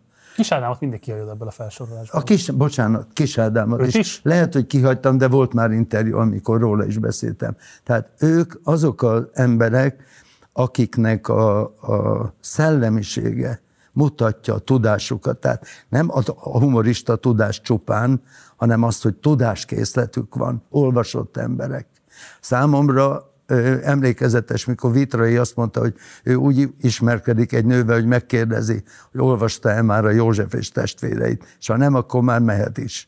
Na most ez körülbelül ilyen, hogy én azoknak a szövegéből, akik kínálnak a közönség előtt, nagyjából be tudom határolni, hogy, hogy olvasták-e már a József és testvéreit, ha ezen a vonalon indulunk el, de az, ami nagyon fontos, hogy, hogy ugye annak idején Verebes elmondta egy interjúban, hogy azt mondta neki Nádasdi Kálmán, hogy fiatal ember magának van véleménye a világról, miért nem vesz egy írógépet? Most ez, amit a Hofi mond, ez pontosan erre rímel. ha nekem van mondani valom a közéletről, a politikáról, akkor azt jelenti, hogy politikus vagyok, azaz a polisz embere, ugyanúgy már, bocsánat, Szókratész, aki véleményt mond, aki kíváncsi és kérdez, és stb. A város embere, azaz Aténnak ez egyik fontos személyisége volt. Ugyanúgy az, aki szereplést vállal, közönség elé áll, az felelősséggel is tartozik, és nem azon múlik, hogy valamire a bammeget kimondja-e vagy nem, hanem hogy mi van még körülötte. Szerinted igazságtalan volt itt a Hoffi az értékítéletét illetően? Ez egy interjú, amiben ezt is mondhatja, de én szerintem túllőtt egy picit, mert most nem idézem, amiket szavakat mondott, de nem pontosan azokról, akik mi a kabarét csináltuk, azért nem ez volt igaz. A rádió kabaré egy műhely volt. Ott még olyan, olyan is szóvic, nóvic. Tehát ezt a Marton mindig beszólt. És ez később Farkasázi Sinkó szerkesztésében is így volt. Nem viccelünk nevekkel például. Tehát ott egy fegyelem volt olyan szempontból, hogy a szerkesztőink, tediék pontosan tudták, hogy nekünk segítenek abban, hogy ők tényleg szerkesztők. Ez érdekes, hogy azt mondta, hogy ilyesmikre volt figyelmük, de közben amiről beszéltünk a beszélgetés legelején, az ilyen sztereotipikus humor használat, az meg valamiért mégiscsak átment rajta. Igen, mert ö, voltak olyanok, akik ö, ab, abból építkeztek, és abból építették föl a humorukat. Én ebben nem szólhattam bele, mert ők voltak a szerkesztők, de mivel beszéltünk róla, hát megvan a, a magam véleménye is. Minden esetre ö, pont az, az volt a rádió kabaré műhelyének a leg, hogy mondjam, a legjellemzőbbje, hogy mindenki a maga umoráért felel az általa elmondottakért, de ami nagyon fontos, hogy nem tudtam soha olyan jót írni, hogy azt ne tegye még jobbá például a farkasázi. Tehát bele tudott úgy nyúlni, hogy azt mondta, figyelj, ezt a két mondatot vett ki. És ezt egy mai szerkesztőtől én nem látom. Tehát nincsenek szerkesztők, nincsenek ugyanúgy, mint egy újságban, hogyha volt olyan írásom, amit úgy küldtem el a magyar hanghoz, hogy ebbe bizonytalan vagyok. Nagyon kérlek benneteket, szigorúan olvassátok el úgy, hogyha az, amit én érzek belőle, hiba, nem jó, akkor szóljatok. Mert rajtatok múlik, hogy én leszerepelek-e, leszerepelek-e a labban, vagy pedig az olvasók mindegyike azt érzi, hogy rendben volt minden az írásban. Ami érdekes, hogy nekem gyakran fölteszik baráti körben a kérdést a Hoffiról, hogy szerinted azzal, hogy ő vadászni járt olyanokkal, akik eh, akkori pártvezetők voltak, nem ártott magának? Nem ezért mondják azt, hogy ő esetleg csak a komlós embereként volt a mikroszkóp főembere, egy a Hofi zseni volt, tehát hozzá hasonló nem igen születik. Kettő, hogy a mikroszkóp önálló estjeit azért nagyon sokan töltötték meg poénnal is. Tehát dolgoztak alá, nem sorolom, legalább 5-10 gegmen volt körülötte. Három, hogy én úgy gondolom, hogy meg lett volna a vadászat nélkül is. És akkor lehet, hogy ezt nem mondogatják róla, és én nekem később volt egy esetem, amikor Orfűre költöztem 90-ben, hogy mivel volt vizslám, rögtön hívtak volna a vadásztársaságba, hogy legyél, te is veszel puskát, mondom, egyrészt nem lövök senkire, vadra sem, másrészt nem lövöldözhetek együtt a hétvégén azokkal, akikre hétfőtől lőnöm kell. Hm. És ez nagyon szigorúan megragadt. És volt még egy eset, amit a polgármesterséghez kötök, hogy amikor a vermutot hozta nekem Piroska és Gyuszi a hajdani uránbányász és a felesége, megköszönni azt, amit elintézett a hivatal, akkor mondtam, ezt most hazaviszitek, mert az első vermut vezet az első millió elfogla, Ez is egy híres sztori, igen, ez egy híres sztori. Igen. És Rendszerváltásról beszéljünk, Bandó, mert ez egy, ez egy nagyon sűrű másfél év a te életedben. Annyi minden történik veled ebben a másfél évben, ami egy egész életet is kitenne. Kezdjük először is azzal, ami kapcsán igazából megismerkedtünk egymással. Én akkor találkoztam veled először, amikor te nagyon nagy vonalon fogadtál a saját házadban, mert forgattunk egy filmet a Blaha Luisa téri hajléktalan sztrájkról, aminek a nyomán ugye végül aztán megalakult az első hajléktalan szálló Budapesten. Mi akkor erről csináltunk egy dokumentumfilmet, ezt egyébként a leírásban megtalálják azok a nézőink, akik esetleg nem látták volna még. De nézzük meg egy rövid részletet, mert hogy Mihály Filászló csinált akkor egy dokumentumfilmet az egész történetről, fantasztikus kor történet dokumentum, és, és ebben te is nyilatkozol. Lehet hallani egy beszédedet a déli pályaudvaron, amit elmondasz a hajléktalanoknak, akik ott anyáznak. Ugye az egész abból indul ki, hogy jön egy rendelet, hogy el kell hagyniuk a pályaudvarokat, ami hát egy hatalmas érvágás nekik, mert addig alapvetően ott tudtak melegedni. Illetve, mikor látod ezt a helyzetet, akkor a nyakadba veszed ennek az egésznek a megoldását, buszokat szervezel, és egy volt laktanya épületébe elgardírozol 300 hajléktalanságban élő embert. Előtte egy csillebérci kitérő. Csillebérci kitérő, stb. Ugye az egész onnan indul ki, hogy a mai napban írsz egy cikket, egy felhívást, hogy a hajléktalanok is alapítsanak pártot, mert akkor hozzájuthatnak 140 millió forinthoz, és akkor abból tudnak csinálni egy, párt, egy, egy, egy, egy irodaházat, és akkor az abból pedig lehet majd Irodákból lakást, lakhatást Így biztosítani. És Igen. te ezt a ötletedet elmondandó mész a déli pályaudvarra megtartani ezt a beszédet. Na ilyen hosszú felvezetés után nézzük meg a konkrét részletet, és aztán beszéljünk erről. Jó. Nem érdekes. Én eldöntöttem, Lati, most lenyilatkoztam a déli kronikában, most jönni fog egy interjú, hogy engem nem érdekel az egész, és hogyha nekem ez abba kerül, hogy én föl kell, hogy adjam a karriert, amit leírtam a harangozónak válaszként, akkor föladom. 300 embernek biztos, hogy megoldottam az életét, és ezek az emberek először kaptak valamit az élettől. Olyat, hogy tettek értük.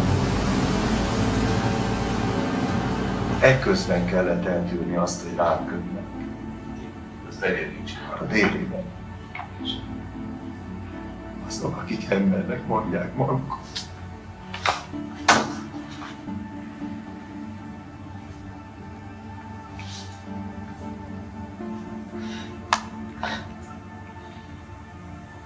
Egyszerű polgárok, Igen.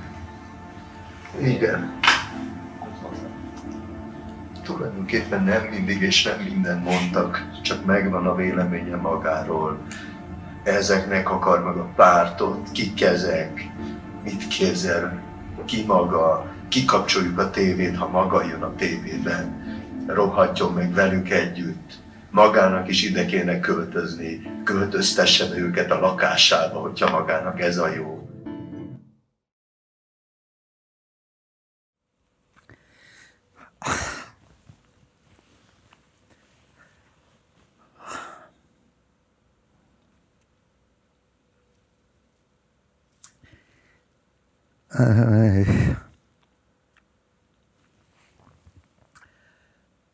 Hát Marci még most is meghatott, és ez a nyugodtan mondhatom, hogy a,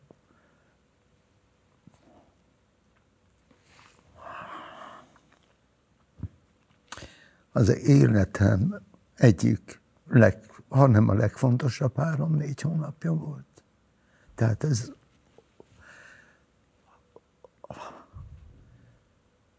olyan, mintha a poklot megjártam volna, és közben, mintha a Tündérországba vittem volna el embereket, ha ezt nagyon leegyszerűsítve mondom. Valószínű, hogy azért kordokumentum, mert az akkori ö, emberi sorsokat is megismerheti a néző, aki látja ezt a filmet. Ö, egyrészt, másrészt ö, ez a szamaritánus történet, ahogy Iványi Gábor az én történetemet mondta, számomra is adott egy csomó ö, olyan impulzust, ami megint csak visszaigazolja azt, hogy tényleg a kis emberekért akartam tenni. Ezek a legkisebbek voltak akkor. olyanok, akik ö, a társadalom szemétjének számítottak, nem véletlen tették fel a táblát a tüntetők a délében, hogy mi is emberek vagyunk, és csak két példát hadd idézek ide. Az egyik a Pista bácsi, akinek le volt fagyva minden lába, ujja, fél lábfejtől kezdve, és mikor kibontottuk, akkor ott láttuk és éreztük a, a bűzdő szagát, hogy ez az ember ott a déliben elpusztult volna teljes egészében. És a legemlékezetesebb pillanatot számomra, amikor megkérdeztem tőle, hogy mikor evett utoljára, és mondta, hogy nem tudom, karácsonykor, és ez már februárban volt, és mondtam, hogy mit enne, megfőzetem a feleségem, megkérem, és akkor hozom, és mondta, hogy hát csurgatott levest. És én többre gondoltam, egy rántott húsra, ilyesmi. Utána, de hát valami másodikat, és mondta, hogy krumplis tésztát, és ez a kislányunk Vendolin kedvence is, a Rita gyakran főzi, tehát tényleg nagyon finom a krumplis tészta, és mind a kettőt megkapta, és mind a kettőből félretett, mert a holnap bizonytalansága újra azt hozta számára, hogy ezt nem szabad egyszerre megenni, mert ő tudta, hogy holnap is jó lenne enni, miközben akkor már az otthonban voltunk, tudtunk volna enni adni. A másik pedig, ami a hajléktalan csoporttól független történet a, a Szingár János nevű fiatal emberrel, olyan 40 éves lehetett akkor a János, aki a, a parlament előtt egyedül tüntetett, ott élt egy sátorban, onnan járt kézbesítőként motorral dolgozni, és bementem vele egy budai, nem tudom, tizenvalanyadik kerületi tanácshoz, irodába, és mondtam, hogy innen addig nem megyünk el, amíg a János nem kap egy lakást. És képzeld el, hogy kapott egy egy szobát, egy fönt valahol a fenébe, a Szilágyi Erzsébet fasor elején ott balról, és kimentünk oda megnézni folyosón a WC, semmi más, és nekem ott fogalmazódott meg először az, amit azóta is sokaknak elmondtam, hogy anélkül barlanglakó se tud lenni az ember, hogy ne legyen valahol, valahol egy otthonnak nevezett valami, ahová beviszed azt, amit a munkád gyümölcseként, a pénzt megkapod. Ehhez kell négy fal, egy mennyezet és egy padló és egy ajtó, ablak. És ezek az alapszükségletek. És bementünk a Jánossal, és mikor kijöttünk, kezébe adtam a kulcsát, ő zárta be, és elkezdett ő is sírni. Tehát ő is átélt egy ilyen katarzist ettől, aki semmi szobától. És azt mondta, mondtam, hogy miért sírsz János? Hát éreztem, hogy... És azt mondja, hogy nem tudom mennyi ideje múlt, hány éve, most lesz újra kiírva a, az ajtóra a nevem, egy ajtóra a nevem és hogy mekkora dolog ez. Ezt sokan, akik kilakoltatnak, se értik meg, hogy annak az embernek ott az az otthona volt, vagy most a, a háborút látva, ami elborzaszt, hogy ahol eddig rakosgattad a könyveidet, az értékeidet, és nem tudsz benne lenni tovább, hogy mennyit jelent az ember számára, és nagy, nagy betűkkel ide idézem, otthon lenni. Igen. Ez így nagyon fontos. Azt gondolom, hogy nem kell azt különösebben bizonygatni, hogy ebben nem ekkora elismerés van a te akkori szerepállásod miatt. Szerintem ez egy nagyon-nagyon fontos példaértékű kiállás volt a hajléktalanságban élőkkel kapcsolatban, egyáltalán a lakhatással, mint ilyen alapvető politikai problémával kapcsolatban. De amiért szeretnék most beszélni róla, az az, hogy, hogy szerintem nagyon izgalmas és fontos tanulságai vannak, amit érdemes lenne meghallania azoknak, akik ma közéleti aktivizmussal foglalkoznak, és adott esetben a hírnevüket ilyen téren kamatoztatják. Nincsenek sokan sajnos. De mégis fontos az, hogy, hogy önmagában nem elég a közéleti aktivizmus, és szerintem sokat lehet megtanulni ebből a példából, amit te itt mutattál nekünk nagyon szépen. És ha megengedi, én erről kérdeznék néhányat. Az első az az, hogy azt vetett föl, hogy csináljanak pártot a hajléktalan emberek. Miközben fölteszem, hogy ugye a hajléktalan emberek nagyon sokan vannak, nagyon rosszul is szervezettek nyilvánvalóan, hiszen nincsen Abszolút. semmilyen lehetőség. Tehát ez nem egy, ez nem egy ö, ö, életképes felajánlás. Miért nem érezted úgy, hogy esetleg te szerveznél egy pártot, amely mondjuk ezzel a kérdéssel foglalkozik, ami ezt a, hát kvázi geget, amit bedobtál, ami nagyon gyorsan, nagyon reálissá és nagyon éles követelésé vált, megvalósítja. Én csak ott jöttem rá, amit én nem tudtam, mert nem eléggé figyeltem én se oda erre a tulajdonképpen közösségre, ami nem létező közösség. Ez csak egy csoport, amit össze lehet kapcsolni azonnal név, hogy a hajléktalanok. De ebben még a csővezsek is beletartoztak, akik vállaltan utcára költözött, vagy utcán élő emberek voltak akkor is. De ö, nem tudtam, és ott tudtam meg, hogy már volt egy ilyen kísérlet, azzal a név, hogy SZÖSZ, Szegények Önsegéző Szervezete, amit már közülük néhányan elkezdtek, illetve szerveztek, ott tudtam meg.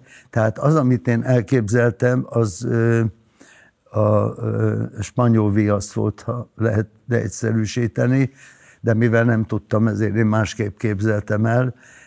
Poénként vagy humoreszként akartam én ezt megírni, de végül azt mondtam, hogy miért ne lehetne ezt komolyan fölvállalni és csinálni.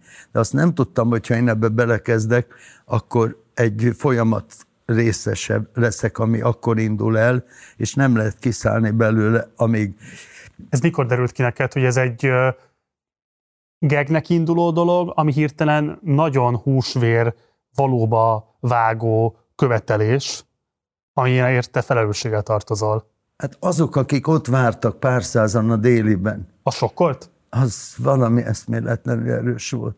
Szóval a Nati előre bement megnézni, hogy vannak-e, hogy ne szégyenbe menjek be, hogy hát én itt meghirdettem. De azt mondja, apa, itt már színpadot ácsoltak, gyere, ott várnak angol beszélők, minden. És én akkor jöttem rá, hogy én most belecsöppentem valamibe. És mivel gyanús volt számukra mindenki, hiszen eddig mindenki csak rosszat tett velük, azaz nem tett elég jót. Ezért engem is először lehet, hogy két kedve fogadtak.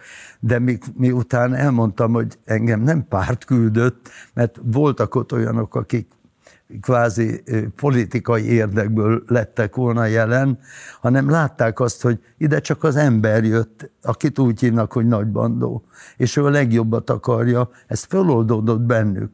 És emiatt a hitelesség következtében vállalták azt, hogy jönnek a buszok, amit én intéztem, buszra ülünk és elmegyünk Csillebércre, oda már hívtam a, a, a keleti Gyuri jóvoltából a katonaságot, a zuhanysátrakkal, a fodrászokat őriztem minden, és ettől kezdve alávetették magukat annak, amit én mindig mondtam, hogy csak akkor tudok rajtatok segíteni, nyújtjátok a kezeteket, és ti is akarjátok. Egy fuldoklót nem tudsz úgy kimenteni a vízből, hogy ő ne akarjon kijönni. Ez világos, de te azt mondod, hogy alakítsanak pártot. Ez a te javaslatod volt, nem az övék. Ezt nem, te javasoltad. Én, én, igen. Miért nem csináltad akkor meg? Hát onnan nem volt folytatás, mert közben olyanná alakult, naponta kellett újra kimennünk, újra mennem, és ezt hajnaltól éjfélig tartott, tehát nem igen volt se föllépésem, semmi. Akkor már rájöttem, hogy tulajdonképpen azt, hogy párt legyen ebből, az nehezebb megvalósítani, de ezt nem gondoltam én végig, de azt tudtam már, hogy mi, ami fontos, hogy fedél legyen a fejük fölött. Oké. Okay. Um, a következő dilemát be akarok dobni, Ebben osztozunk szerintem. Én ezt magammal szemben egy súlyos hibámnak tartom, és nagyon kíváncsi vagyok, hogy neked milyen reflexiód van. Nevezetesen, hogy szerintem a közélet iránt érdeklődő és osztályhelyzetét tekintve biztos anyagi alapokon álló embereket előbb vagy utóbb mindig elkap valamilyen ügy. Ha van valami minimális felelősségérzetük azért a közegért, amelyben élnek, vagy azért a társadalomért, amelyben élnek, és így tovább. És ezt lehet látni szerintem most is például az oktatási tüntetéseknél, hogy ismert emberek már nem bírnak azzal a stresszel együtt élni, hogy így valamit muszáj lenne tenni. Hatalmas erővel belevetik magukat, nagyon látványos első eredményeket érnek el, és aztán egy-két nap, egy-két hét, egy-két hónap esetében kiderül, hogy egy közösséget megszervezni, egy politikai követelés sikerre vinni, az évek, Hosszabb évtized, idő. szervező munkája és nem egy embernek a felelőssége, hanem egy közösségé, amiben nagyon sok feszültség van, nagyon sok csalód, tehát hogy ez egy csalódásokkal, szükségszerű, falnak menésekkel terhelt történet, amiben nagyon kevés igazából a siker. Mert olyan típusú követelés, hogy legyen mindenkinek lakhatása, az annyi érdeket sért ebben az országban, annyira nem érdekelt benne a politikai, a gazdasági a társadalom döntő többségét is ellenállásba ütköztetni. Tehát, hogy ez egy nagyon-nagyon súlyosan konfliktusos történet, és amennyire szépnek tűnik elsőre, hogy hajlítanak szervezik meg magukat, azt kivitelezni annyira verejtékes, annyira kevéssé sikerrel kecsegtető, hogy a töredékét megvalósítani is nagy siker. Ugye pont a filmben szerintem ez egy nagyon beszédes pillanat, amikor lehet téged látni, hogy hajtasz át a Lánchídon, és mondod, hogy téged nem érdekel semmit, te rátetted az életed, téged a karriered sem érdekel mostantól, te ezt fogod csinálni. És van egy vágás öt nap múlva, és lehet látni, hogy össze vagy törve attól, ami szükségszerűen kritikaként éri a te tevékenységedet minden oldalról, és utána igazából ki is farolsz ebből a történetből. Igen, mert egyrészt felületesen ítélkeznek az emberek, ennek én idézőben mondom áldozata voltam, vagy részese. Talán így pontos, ez az egyik. A másik, hogy az jutott eszembe, amit mondta egy, egy folyamat, a Tao Te Kingbe olvasható, ugye, hogy a tízezer kilométeres vagy mérföldes út is az első lépéssel kezdődik. Hogy ö, az első lépést akkor is meg kell tenni, és mivel, mivel annak idején nagyon sok sajtó és tévé keresett meg ott a Budaörsi otthonunkban. A franciák mondták el, hogy náluk is egy humorista állt a hajléktalanok élére, és ő segített elindítani a ügyet, megmenteni. És az jut eszembe, hogy micsoda fantasztikus humora volt Örkény Istvánnak, az egypercesekből megtapasztalattuk a fanyar, a groteszk, minden együtt van, vagy akár a, a, a furamód, a tóték, ami egy őrületes szatíra, úgy veszük, és mégis mennyire komoly, hogy őrkény mondja, és a Mácsai Pali remekül hozza az írásait, a, azt mesél el Pisti önálló estjében, hogy rájött ott a, a fogságban, hogy a legnemesebb, vagy a legnagyobb emberérzés a szolidaritás amikor ö, látom a, a társam kezében a kenyeret, és már nem őt nézem, hanem a kenyeret, és ölni tudnék érte, éhes vagyok, és egymást segíteni mégis, hogy ez mekkora dolog, és ahhoz neki is ott kellett lenni a fogolytáborban. Tehát ö, nagyon fontos, hogy kerüljenek az emberek olyan helyzetbe. Minap az jutott eszembe, hogy egyszer pőrén az összes nagy politikus ki kellene küldeni az utcára magánemberként. Azt mondani, hogy most egy hétig semmit nem kapsz, semmit nem, nem keres meg, televízió, nem szólalsz fel az országgyűlésben, nem vagy senki, csak legyél. Na most ez már buthai történet, hiszen ahhoz, hogy elfelejtse, hogy milyen gazdagságban élt, ki kellett mennie, a, a, meg, meg kellett néznie a szegénységet és mikor azt látja, akkor döbben arra, hogy rossz úton van. Akkor elmegy szegénynek lenni, de ott meg rájön, hogy ez se jó, és megtalálja az arany középutat. Most ezeket kellene sokaknak megtalálni. És én a, a, az, a jelenlétemmel azért mondtam szamaritánus történetnek Iványi Gábort idézve, mert ugye a, a folyamatát nézzük. Én vagyok az, aki fölsegítem a, a sérültet, a sebesültet, akit elintéztek, én viszem el az otthonba, illetve hát a fogadóba, rábízom a fogadósra, pénzt adok, hogy ő gyógyítsa, kezelje, elmegyek elintézni a dolgom, majd visszamegyek, és megnézem, hogy rendben volt-e minden, azaz a befektetett, az odat adott pénzemből valóban megtette, amit én kértem. Én úgy csináltam ezt, hogy velük voltam, föladva a fölépéseimet nem tettem más, csak velük voltam. Utána, amikor már a szociális munkások megjelentek, nyugodtan mentem el csinálni az én dolgomat. Később még figyeltem arra, hogy tudtam, hogy mi történik velük, de már nem tettem magam melléjük, nem folytattam tovább ezt a munkát, mert az én dolgom mivel nem szociális munkás vagyok, mégse az, hogy velük éljem le az életem. De az megnyugvással töltött el, hogy megtettem mindazt, amit emberként a maximumot meg kellett tennem. Többet, mint nagyon sok pályatársad valaha, nem ez a kérdés. Csak amikor azt mondod a kocsiban, itt van 300 ember, megoldottam az életüket, azt hitt, hogy megalapozott állítás?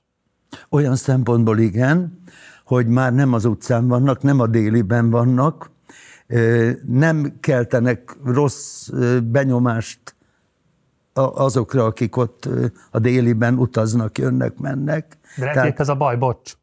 Tehát lehet úgy is nézni ezt a történetet, hogy ezeknek az embereknek, hogy az volt az alapvető követelésük, ők lakást akartak, ehelyett egy tömegszállást kaptak, és ameddig ők zavart tudnak okozni, addig van nyomás a hatalmon, hogy ezt most lakásokkal oldja meg. Igen. Tehát bizonyos szempontból úgy is lehet kritikusan olvasni azt, amit te tettél, hogy elcsatornáztad a tiltakozást egy megoldás irányába, soha... ami nem biztos, hogy az ő érdekük volt, hanem azok, akiket Érdeke... zavart a déliben mindez. Igen, érdekes, amit mondasz, de soha nem jutott eszembe. Pusztán az, hogy ott de, és onnan ahova lehet, de ha most alapba azt kell megfogalmaznom válaszként, ami a legfontosabb. Én azt akkor is elmondtam, most is ugyanezt gondolom, hogy egy állam, egy apparátus, egy kormányzat kell, hogy törődjön mindazokkal az elesettekkel a legmagasabb szinten, amit csak tud nyújtani, akik nem képesek megoldani azt, hogy fedél alatt legyenek. Tehát a kiadható szükséglakásokat adják ki, legyen biztosíték. Na most, hogyha itt elhelyeznének embereket, nem közmunka is, nem, hanem segítenék azt, hogy munkahelyük legyen, onnan a Budaörsi otthonból mi már azt segítettük, hogy vállalkozókat hívtunk, kis busszal hordtak el embereket dolgozni. Munkába álltak többen onnan. Tehát nem csak annyi történt, hogy fedél van, hanem most már volt fedél, ahol él, ahol tisztálkodik, és tisztán elintéztem, hogy személyigazolványuk, katonakönyvük, munkakönyvük meglegyen, mert az, az is elkallódott. Ezért külön vittem őket egy másik hivatalba. Tehát mindazt megteremtettem, ami, ami idézőben alkalmasá tette őket arra, hogy egy munkahelyet is találjanak, mert most már tisztán, megfésülködve, borotválva mehettek oda. Tehát ezek nagyon fontos részei voltak ennek. Ezt csak arra reagálva mesélem most el, és rakom össze magamnak is. Ezt nem gondoltam még teljesen végig, amit mondtál, hogy vajon csak ki vannak-e emelve abból a közegből. Tehát én többet tettem, a munkahelyek megszerzésével. De sajnos ott is elmondtam, egyet tudjatok meg. Voltak ilyen beszélgetések, ahol én nagy beszédeket mondtam, az összes hajléktalan ott ült, és így tekintettek föl a megoldást hozó emberre, hogy én tudom, hogy abból a havi fizetésből, amit most kaptok, nem tudtok se félretenni, se a jövőtök nem lesz megalapozva, se lakást nem tudtok venni, de legalább embernek tekintenek titeket, mert már van munkátok, és ebből valamerre el lehet indulni. Na itt jönne az állam idézőjelbe a, a nagy okosok szerepe, hogy biztosítsatok lakást, mert ha van lakása, van hova elvinni a fizetéséből megvásárol dolgokat, attól kezdve embernek tekinteti magát. Hogyan szemléled azt, hogy 32 évvel rendszerváltás után, most itt a téli időszakban még messze van a kilakoltatási moratórium elrendelése, tömegével lakoltatják ki az embereket, vagy olyan hátralék miatt, amit például a Covid alatt halmoztak föl, mert elvesztették a megélhetésüket, vagy olyan hátralék miatt, ami nem is az ő bérlő jogviszonyuk alatt keletkezett, hanem egy korábbi bérlő jogviszony alapján keletkezett, vagy csak simán ingatlan panamák miatt, amelyeknek nem is tudjuk egyébként az okait. És ráadásul nem csak fideszes önkormányzatok, hanem most már azt lehet tapasztalni elhűlve, hogy ellenzékileg mondott önkormányzati vezetők is élnek ezzel a gyakorlattal. Hát ha most hozzáteszem azt, amit mondtál, hogy idézőjelbe, de alapjog lehetne az, hogy mindenkinek van egy lakása. Tehát akinek nincs, annak adunk, csinálunk, szerzünk, bármi. Egy, kettő. Mindazok, akik most majd nem bírják kifizetni a fölemelt gázárakat, a villanyt, és kikapcsolják ezt, kikapcsolják azt, még ha a lakásba is marad, mi lesz vele. Tehát a komfortérzés azoknak is kijár. Hát Más medencét fűt, ő pedig a saját lakását nem tudja fűteni. Igen. Más ö, bármit asztalra tud tenni kajába, ő pedig a kajáról lemond, hogy ki tudja fizetni a gázt vagy a villanyt.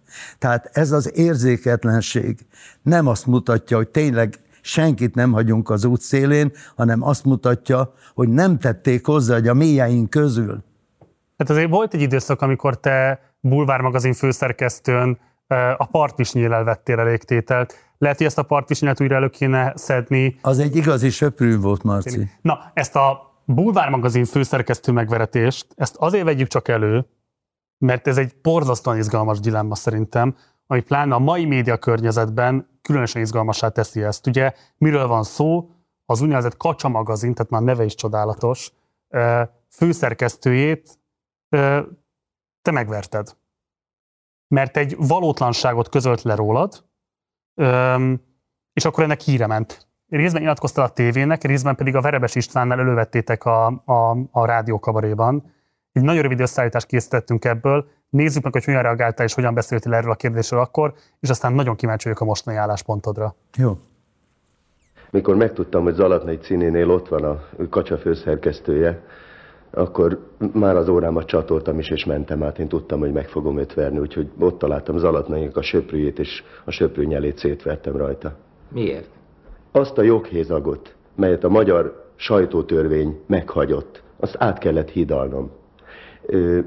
Ma már mindenki, akiről mocskolódik, tudja, hogy egyszer leír valamit, majd két hét múlva elnézést kér. Velem, nem látom. Na most nekem egy elnézés, Ákos? az kevés. Mert én szembe akarok nézni a közönségemmel estéről estére, becsülettel, és ha rólam olyat írnak le, amely engem úgymond, ö, nem tudom, rossz színbe fest meg, és nem igaz, amit én utána csak magyarázkodással tudok korrigálni a közönség előtt, amit viszont nem akarok, akkor nekem ezért jogorvoslás kellene. Na most hozzá kell tennem, hogy ez a verés, amit én kimértem, ez egy öt percig tartott, és ez alatt a söprűnyé beletört. Ez nem az én kezem ütése volt csupán. Úgy érzem, mind azokért vertem, akikről már írtak alapban, és akikről majd írni fognak. Fizessen érte a nagybandó Andrásnak, mert ön az ő mocskolódásával gazdagodott. Most viszont úgy gondolom, hogy nagy bandó fog fizetni. Én egyenesen vállalom, gondoltam, hogy én ezt megverem. Tanúk voltak rá, álltak, nézték, sőt odahívtam a fotósét, mondtam, gyertek, fotózzátok le. Itt van Verika Kacsa szerke, főszerkesztőjét. Tudnilik, én ezt vállalom. És azt mondtam, ha ez százezer forintomba kerül, én azt is kifizetem azért, hogy én ezt az embert megverhettem, és a jogorvoslás úgymond megtörtént. Áthidaltam egy joghézagot. Ha a kacsa leír bárkiről, önök is sorra kerülhetnek akármiért. Most egyelőre mindenki olvasója ennek. Gyorsan eladni a villákat. A kanalakat tartsák meg azért. Mert ha megír valamit, két hét múlva már nem tud bocsánatot kérni, mert egy hónappal dolgozik előre. Magyarán négy hét múlva kér bocsánatot. Négy hétig vagyok a Pistáltal említett fekáliában, most már szépen fogalmazunk, és ő négy hét után ünnepélyesen bocsánatot kér. Na te meg, meg... Nekem ez a bocsánatkérés négy hét múlva annyit ér, mint halott kacsának a csók. Tudnélik, én négy hétig is föl kell, hogy lépjek. Zalatnai Cini az este azt mondta nekem, átmentem újra hozzá, ott volt nála a fiú. Ott volt megint nála a fiú? Most már kötözött kacsa volt. És ott lakik? Lehet, hogy megtetszett neki is a villát. Összejárnak. Azt mondta a Cini, mit akarsz rólam? Évek óta mondják, hogy kurva vagyok. Mondom, azt rólam is mondhatnák évek óta, hogy humorista vagyok, ez a foglalkozásom. Ez volt a legdurvább.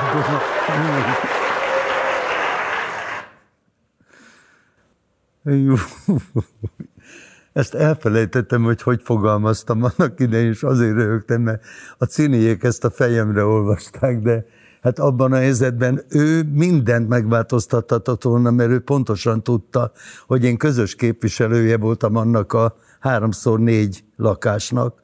Én mindig a leghülyébbek vállalják el az ilyet, és én közös érdekből mindenki értettem, mert olyan állapotok voltak a lakásokban. Hozzáteszem, nem pusztán a leírtakért estem neki a Kacsa magazin szerkesztőjének, hanem azért, mert hazudott, mert a válaszírásomat, amit időbe fölküldtem, nem hozta le mellette, az ő írása mellett, és így nem tudtam azonnal cáfolni mindazt, amit leírtak. De most kijelentett, hogy nem bántad meg? Nem. A mai napig nem. nem. Sőt, bármerre mentem az országban, ö, színészek, művészek, énekesek, újságírók mindig fölemlegették, hogy helyettünk is tetted. De ez hihetetlen. De egy, egy slusszpoint ehhez muszáj tennem.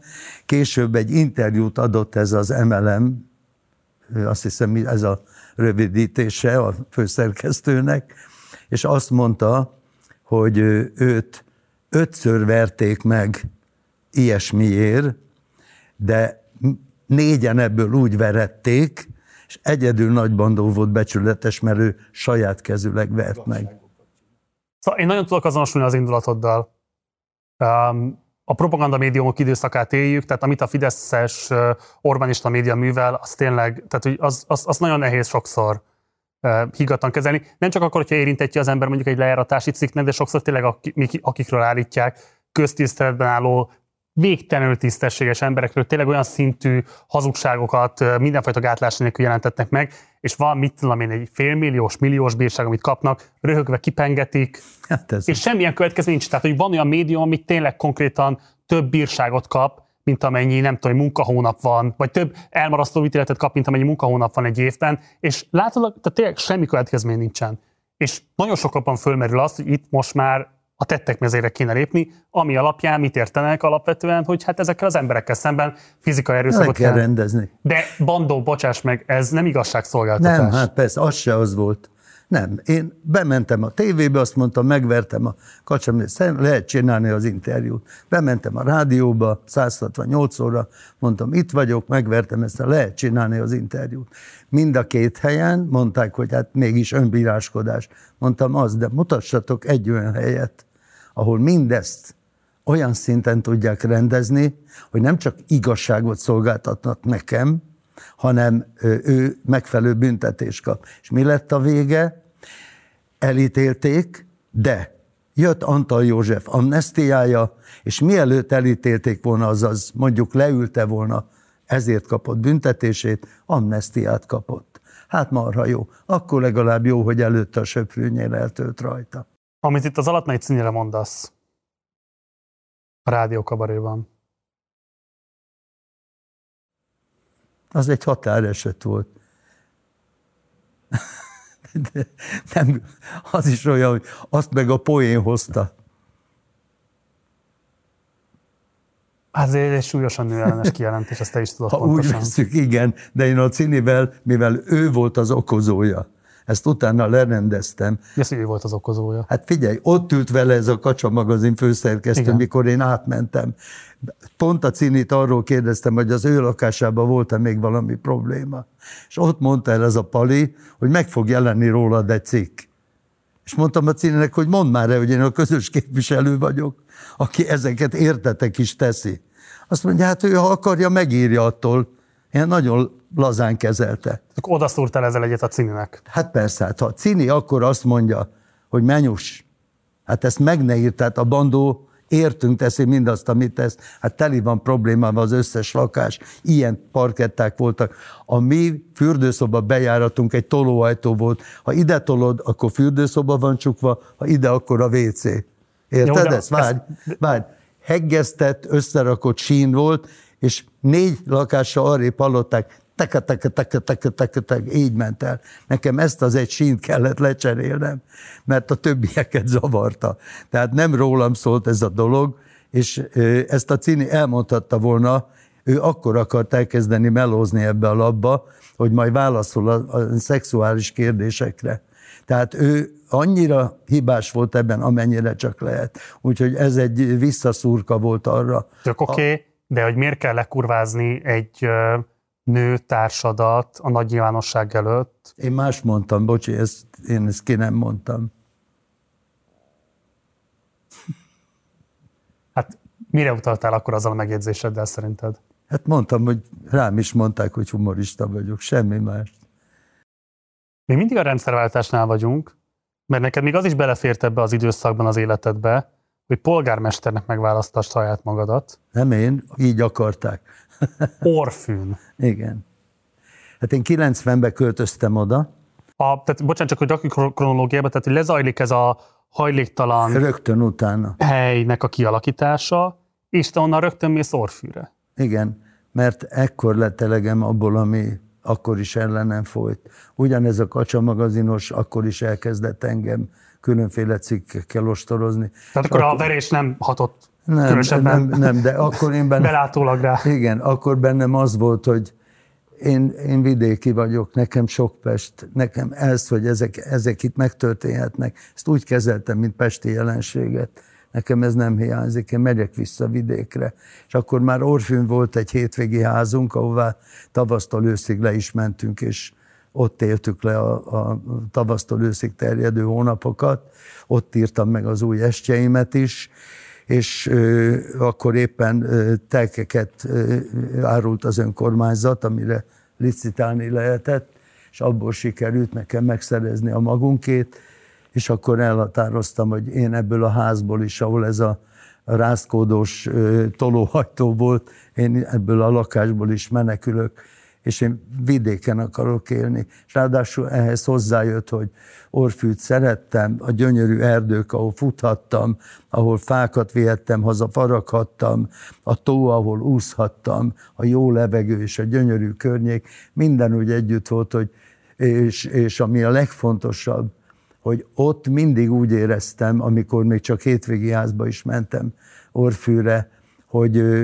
valami olyan nyugalmat élhetek át, amire vágytam, hogy akár egyszer tanyán élhessek, elvonulva a világtól, aztán amit ott alkottam, azt elvihessem az emberek elé. Tehát ott megvalósulhatott az, hogy nem kell itt, Pesten túl nagy a zsongás, mindenütt valamit látni kell, valamire menni kell, stb. ezt, ezt, ezt, ezt muszáj kifejtened. Az egész addigi előadói pályafutásod, te mondtad ezt a beszélgetési korábbi pontján, arról szólt, hogy valamilyen módon a politikai változás bekövetkezzen.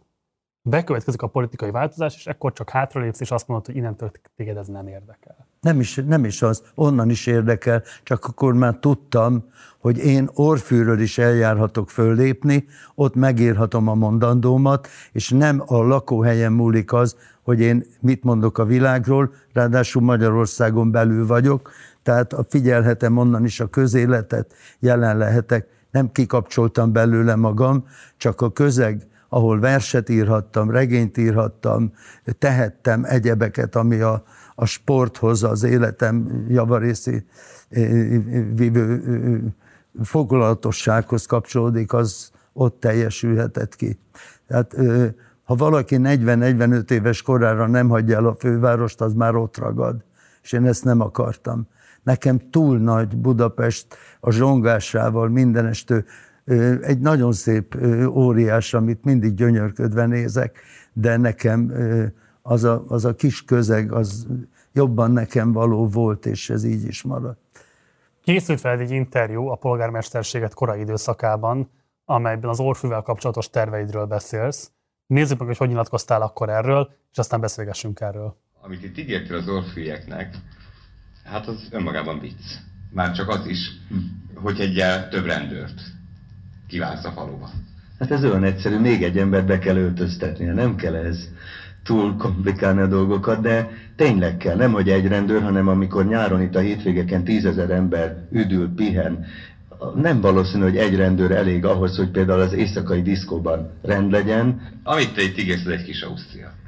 Az is lesz tudomásul kell venni mindenkinek, aki Magyarországon él, hogy az ország teli van gyönyörűbbnél gyönyörűbb helyekkel. Csak eddig vagy pénz nem volt rá, vagy emberi akarat volt kevés ahhoz, hogy megvalósuljanak azok az álmok, amelyek mindenkiben ott éltek egy ideig. Aztán elhaltak, mert egyszerűen elsorvasztották ezeket az akaratokat. Azt hiszem, hogy a környék olyan, jelzi ezt a sok holland, német és talán most már más helyről érkező külföldi jelenléte is, hogy ez valóban Európa egyik legszebb, és mondhatom azt, hogy a legideálisabb üdülő, illetve pihenőhelye. Na most, amennyiben a hely adva van hozzá, akkor meg kell tanulnunk azt is, hogy olyanná tegyük, hogy kielégítse nem a nyugati, hanem az emberi igényeket. Ugyanaz, ahogy Magyarországot el kell tudni adni, ugyanúgy ezt az üdülő területet is tudni kell eladni. És már készítem az őszi fotókat, télen elkészülnek a téli, majd tavaszi, később a nyári fotók, ebből összeáll egy gyönyörű ajánló prospektus, amely eddig nem volt. Meg tudnánk teremteni itt egy olyan szálloda sort, amelyik nem kiemelkedik a levegőbe, hanem besémul a hegyoldalba, ahogy ez Görögországban, vagy Olaszországban, Spanyolországban is látni lehet. Itt a, a tó, amikor befagyott, meg kell nyitnunk egy olyan pályát, ahol akár száz fakutyát is bérelhetnek egy nap, ahová szívesen jön egy vállalkozó meleg teával, megtaláljuk a hegyoldalban azt a területet, ahová megcsináljuk a ródli és a sípáját, és hogyha az erdőgazdaság segít nekünk, akkor nem elképzelhetetlen az, amit mondtam, hogy itt négy év múlva sáncnak is kell állni. Ez egy ö, közösség is kell. Megvan a közösség. Ha csak arra a száz fő szorosabb ö, ajánló, illetve támogató rétegre számítanék, akik ö, már az a megválasztásom előtt is ajánlkozók voltak, az is elég lenne. De én nem hiszem el, hogy az a sok idős ember, aki ugyanígy ezt várta, hogy legyen már egy ember, aki úgy veszi kézbe a dolgot, hogy nekem jó itt lakni, hogy az ne jöjjön el, és az idősebbek is azt mondták, hogy igen, ott leszünk. Na most ez nekem egy óriási ígéret, és én, én tudom, hogy már ezerszer csalódtam, mert naívan és valóban hittel telve neki vágtam valaminek. De nem hiszem el, hogy itt túl nagyot tudnék csalódni. Hát teli voltunk tervekkel, és a, ami érdekes, hogy tényleg mellékállású polgármester voltam, de hét napból hét napot dolgoztam.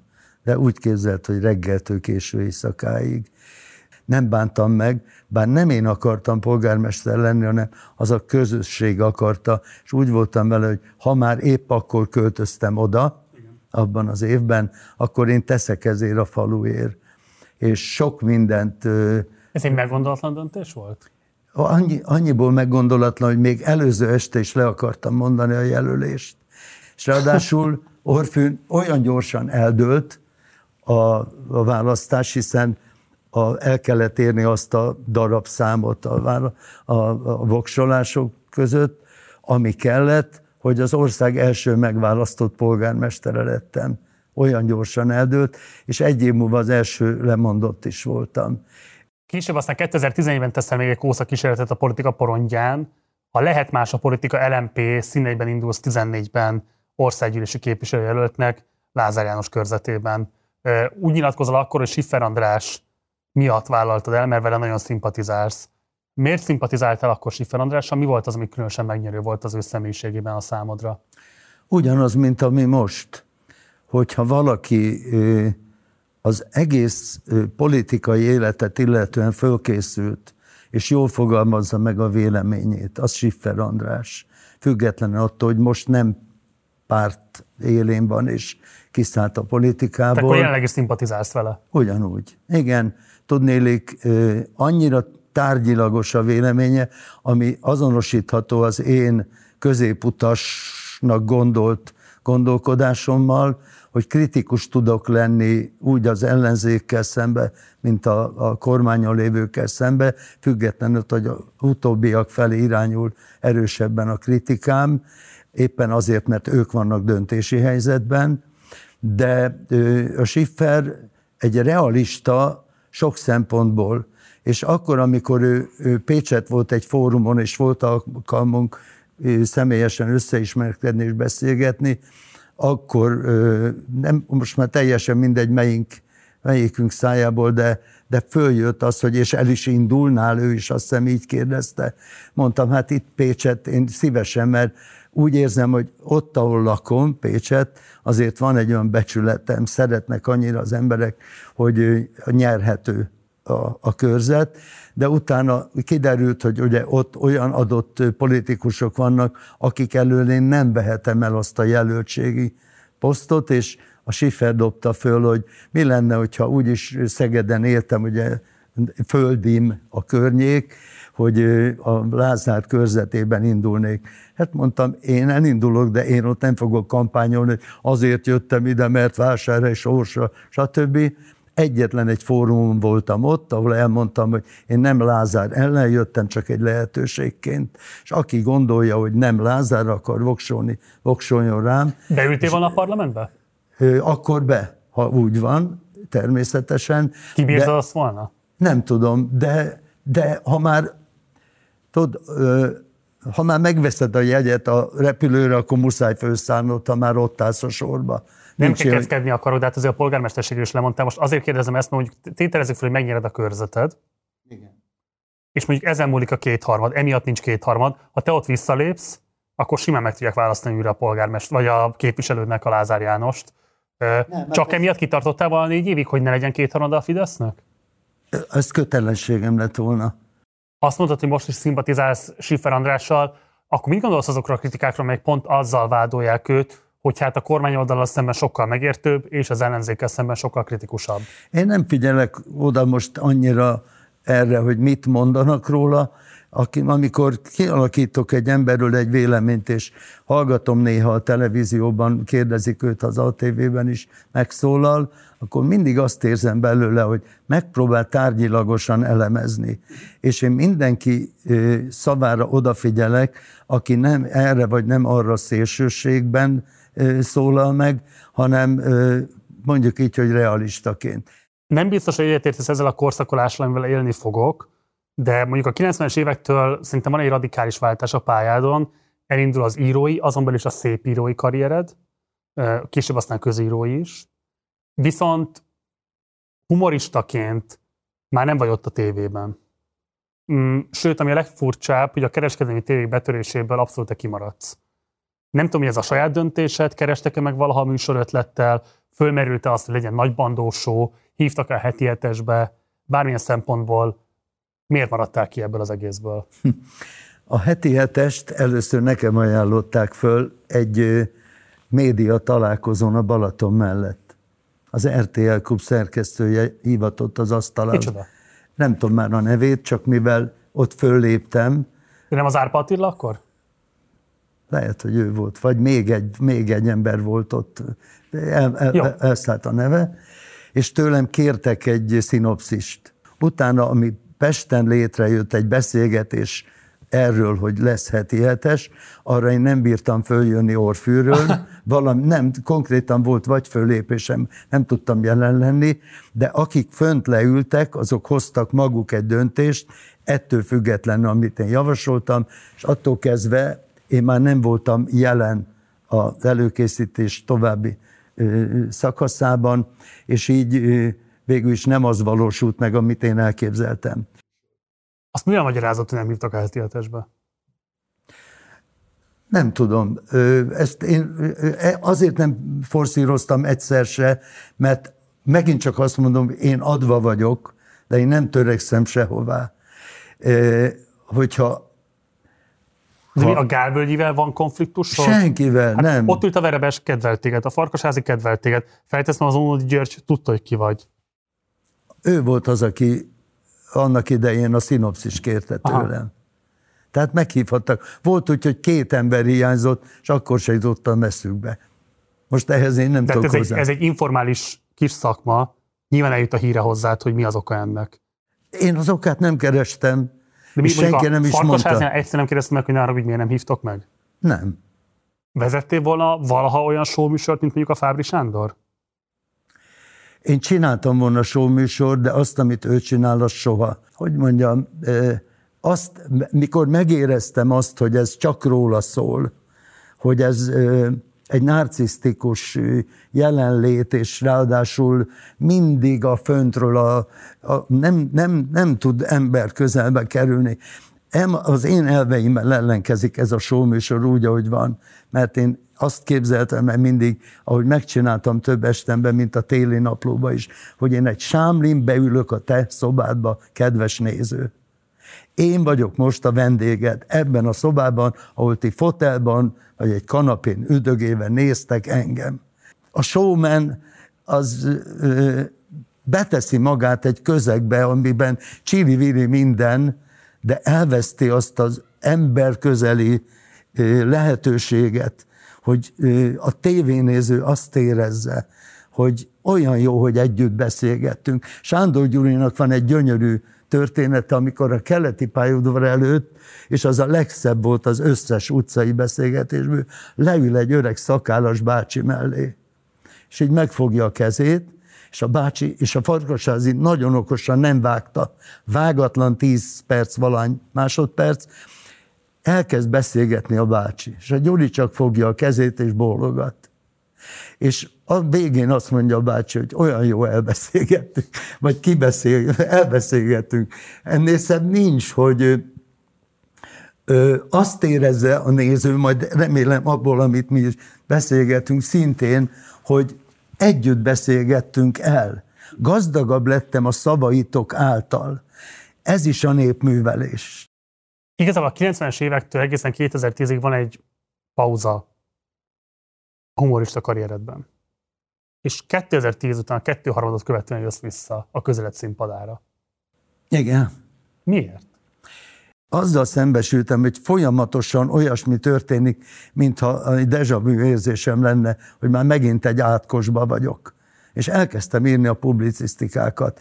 Ebből jött össze ez a bizonyos Hát kik ezek című válogatás, amit a Vezli adott ki, Iványi Gáborék kiadója, összesítve, amit addig írtam, de hát már megint van majdnem egy kötetre való, mert nem állom ki, azt segítsek el megértenem, hogy 2010 után értető, hogy miért aktivizálódsz, felbojdul a közélet, olyan rendszer épül ki, Szembe jött velem a gonoszság, vagyunk. a gazemberség, a hazudozás. De ne, ne arra, nem hogy bírom 2010 ezt. előtt is volt ebben az országban. Akkor is írtam, de nem ennyit. Nem ennyit írtál, Igen. és nem volt estet. Tehát, hogy, mint hogyha ez a 90-es évek átalakulása, a 2000-es évek, hogy ez annyira nem tudott mégsem megmozgatni, hogy egy estet csinálj belőle akár csak mondjuk 2006 is annak a történései.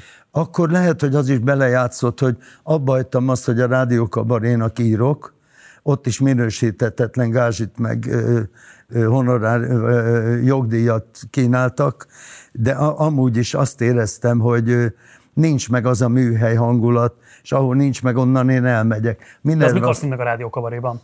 Ez? Attól kezdve, hogy nem a farkasháziék szerkesztenek. Nekem valószínű, hogy volt ott ez az időszakom, és azóta pedig az előző választás után is volt egy időszak, amikor azt mondtam, belső emigrációba vagyok, és én most már nem, meg nem szólalok, mert nem az történt, amit vártam. Azóta ezt úgy módosítottam, hogy szellemi emigráció. Legkésőbb 2019 óta nagy híve voltál Márkizai Péternek. Ugye volt egy interjú, amiben úgy fogalmazta, hogy Péter, ez a választás éjszakáján volt 19, Igen. amikor először polgármesternek megválasztották. Péter, belüled még akár miniszterelnök is lehet. Igen. Végighíve voltál az előválasztás és a választási kampány alatt is? Végig. És én azt láttam, hogy ez az ember, ha a kamerába kell nézni, akkor ő oda néz, és nem éreztem azt a sok hazugot, aki a, a szemét forgatva hol erre, hol arra néz, és a szavaiból is azt érzem, mikor megszólal egy-egy patentát, hogy nem mond igazat. És konkrétan mondom, a kormány szóvivői, képviselői, államtitkárok ATV-be, egyenes beszédbe üldögélnek. Nem érzem az igazságát. Borzasztó.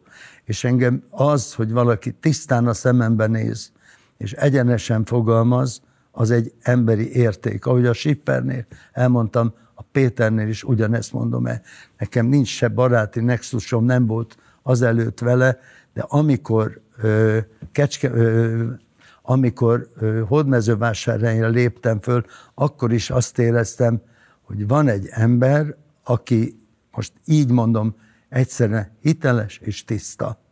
De mivel a Péter fölvállalt valamit, és ráadásul az előválasztás után ez az egész katyvasz, amit ö, a karácsonyjal összeállva úgy döntöttek, hogy ketten nyerték, és a Péter marad a jelölt, akkor az volt bennem, hogy ő, most ki lesz téve egy többféle fesz, nem támadásnak, de valaminek, ami nem tesz neki jót. Csak azt mondom, hogy úgy nem lehet egy pártcsoport központi figurájává válni egy választás során, hogy előtte kritikát mondott az egyik párt vezetőiről is, a másikról is, meg a kormány pártokról is, és utána mégis azt kell képviselni, hogy ez egy közösség. Tehát muszáj azt a úgy vinni a szót, hogy én mindegyik jelöltje vagyok.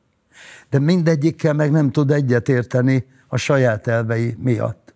Azt akarom megkérdezni tőled, hogy volt most nem olyan régen egy közös szereplésetek, meglátogattad őt Hódmezővásárhelyen. Nem csak meglátogattam, ott léptem föl. Ott léptél föl, és volt egy rövid videóbejelentkezésetek is, Ebből egy Az rövid, meg az étteremben volt tovább meghívott vacsorára. egy rövid részletet nézzük meg, mert ebben igazából beszélsz az Orbánista hatalomgyakorlás társadalmi alapzatáról, és nagyon érdekel ezzel kapcsolatban valami. Nézzük meg, hogy hogy nyilatkoztál erről. Jó, jó. Most a, a, a, az ő célközönsége mindazt, amit én most elmondtam, azt hiszem nem is érti. És itt a nagy probléma, viszont az ő szavait értik, mert nagyon egyszerűen fogalmaz, és ö, valami olyasmi, ezt volt egy régi vicc, hogy a, találkozik a tanító és a ö, ö, idős néni, aki jön hazafelé a miséről, és mondja, hogy jaj, jó volt a templom, és azt mondja, és miről beszélt a plébánosok? Nem tudom, de olyan szépen mondta. Na most ez a szépen mondta, meg a, hogy miket mond, ez e, e, köszönő viszonyban nincs azzal, amiről beszélni kellene az embereknek, és nekem azt fáj, én humoristaként és író, publicistaként is azt tűztem ki magamnak, hogy bár a bulvár célja az, hogy lenyomjon, mert többet tud eladni a dolgaiból, a politikus, egyszerű politikus célja a szinten tartás, hogy jaj, nehogy okosodjon, az én népművelői attitűdöm pedig az, hogy fölemelni. És nekem ezért fáj az, amikor lenyomva látom azokat, akikért 80 óta beszélek, akikért kiálltam, és mindig a kisemberek humoristájának tartottak, és én azt mondtam, nekem abból az aspektusból kell kezdenem minden mondandómat, hogy hogyan gondolkodik a kisember. Ez érdekel engem alapvetően, mert érzékelek itt egy ellentmondás, és szeretném, hogyha feloldanád, hogy szerinted ez miért nem ellentmondás. Egyszer azt mondta, hogy a kisemberek nevében kell beszélni, te a kisemberek humoristája vagy, de másrészt meg azt mondod, hogy mindaz, amit te itt elmondtál, azt az Orbánra szavazók, az Orbánban hívők valószínűleg nem is értenék.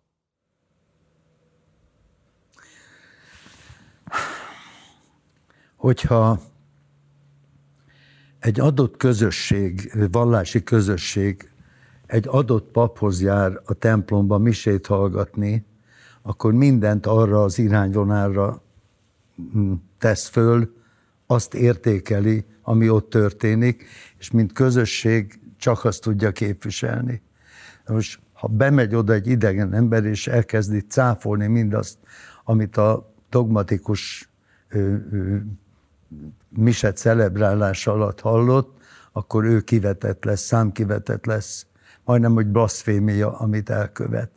Én azzal, amit képviselek, lehet, hogy el tudnék gondolkodtatni embereket, ha bárkik beülnek, és nem föltétlen az én híveim, de nem én lennék a legszívesebben látott előadó. De ez nem egy elitista álláspont? Tehát azt mondani, hogy én, én a hétköznapi emberek igazságát mondom ki, de a hétköznapi emberek valójában nem alkalmasak arra, hogy ezt megértsék. Nem, ezt nem így gondolom. Érdekes, hogy megfogalmazod, de eleve, amikor én elkezdtem a pályát, a 80-as években pedig Pestre kerültem, akkor jöttem rá, hogy mindaz, amit elmondok, az valaki képviseletében történik. Ezek a, azok a kis emberek, akik nem tudnak megszólalni. No, de ezek a kis emberek azóta kétfelé oszlottak. Az egyik fele föltette magát hívőként mondjuk Orbánék mellé, a másik fele meg követi mondjuk a DK-sokat, vagy az LMP-seket, vagy bárkit, és abba hisznek, amit ők állítanak. De itt Magyarországon ha Antal József óta én nem hallottam még senkitől, hogy lélekben 15 millió magyar miniszterelnöke. De hát ezt mondtam, Egyesi Péter mondta, Gyurcsány Ferenc is. Ilyen szólamokra szerintem ezt még Orbán Viktor, persze, hogy mondta Orbán Viktor. Igen, de ez lenne az illő, hogy számomra minden magyar számít.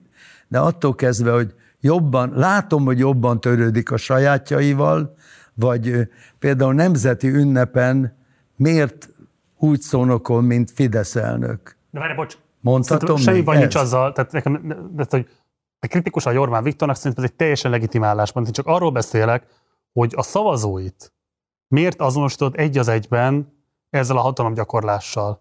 Miért gondolod azt, hogy ők ezért akárcsak felelősek lennének, akárcsak emiatt alacsonyabb rendűek lennének? Nem azok. Nem, hát Marci, megint csak azt mondom, mint a romáknál mondtam, nekem vannak fideszes barátaim. konkrétan Pécsett is néhány.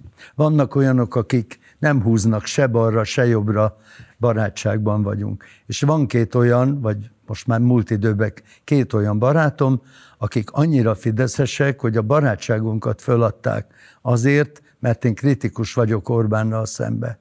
És az egyikük ráadásul Kanadában élő, aki onnan úgy látja, hogy Orbán a valaha volt legjobb magyar miniszterelnök. Ha most próbálok érvelni, vagy... De várj, bocs, érvelni próbálsz, és fölmerült-e benned valahogy megkérdezed, hogy de miért gondolod így? Beszélgettünk erről. Csak nincsenek különös érvek, csak annyi, hogy úgy látja, hogy olyan dolgok történtek azóta, hogy ő van, és nem veszi észre azokat, amiket én a másik oldalról nézve is látok, hogy nem tudom, hiába érvelnék. Ez olyan, hogy most egy vallásos meggyőzni arról, hogy Jézus lehet, hogy soha nem élt, hanem egy kitalált személyiség, vagy ezt elmondani, az blasfémia. De az hát Orbán a... Viktorért, az ő tisztelők, az érte rajongók, az szerinted egy szekta? Hát ha úgy vesszük, vallási közösségé vált ez, a, ez az oldal. És nem ez annak... egy egységes tömb szerinted? Milyen? Egy egységes tömb? Az egységessé teszi ezt a tömböt, hogy azt a látszatot tudta Orbán kelteni, hogy mi vagyunk a magyarok, és akik rajtunk túl vannak, akik március 15-től augusztus 20-áig nem hordják a kokárdát, azok tudjuk kik. Tehát, hogy azok nem ide tartoznak. Majdnem, hogy hát hányszor hangzott el az, hogy hazaáruló olyanokra, akik nem, nem hazaárulók, másként gondolkodnak arról, amiről ő valamiképp gondolkodik. És szerinted a fideszesekben és személyesen az Orbán Viktorban meglévő sérelmeknek nincsen semmilyen történeti megalapozottsága?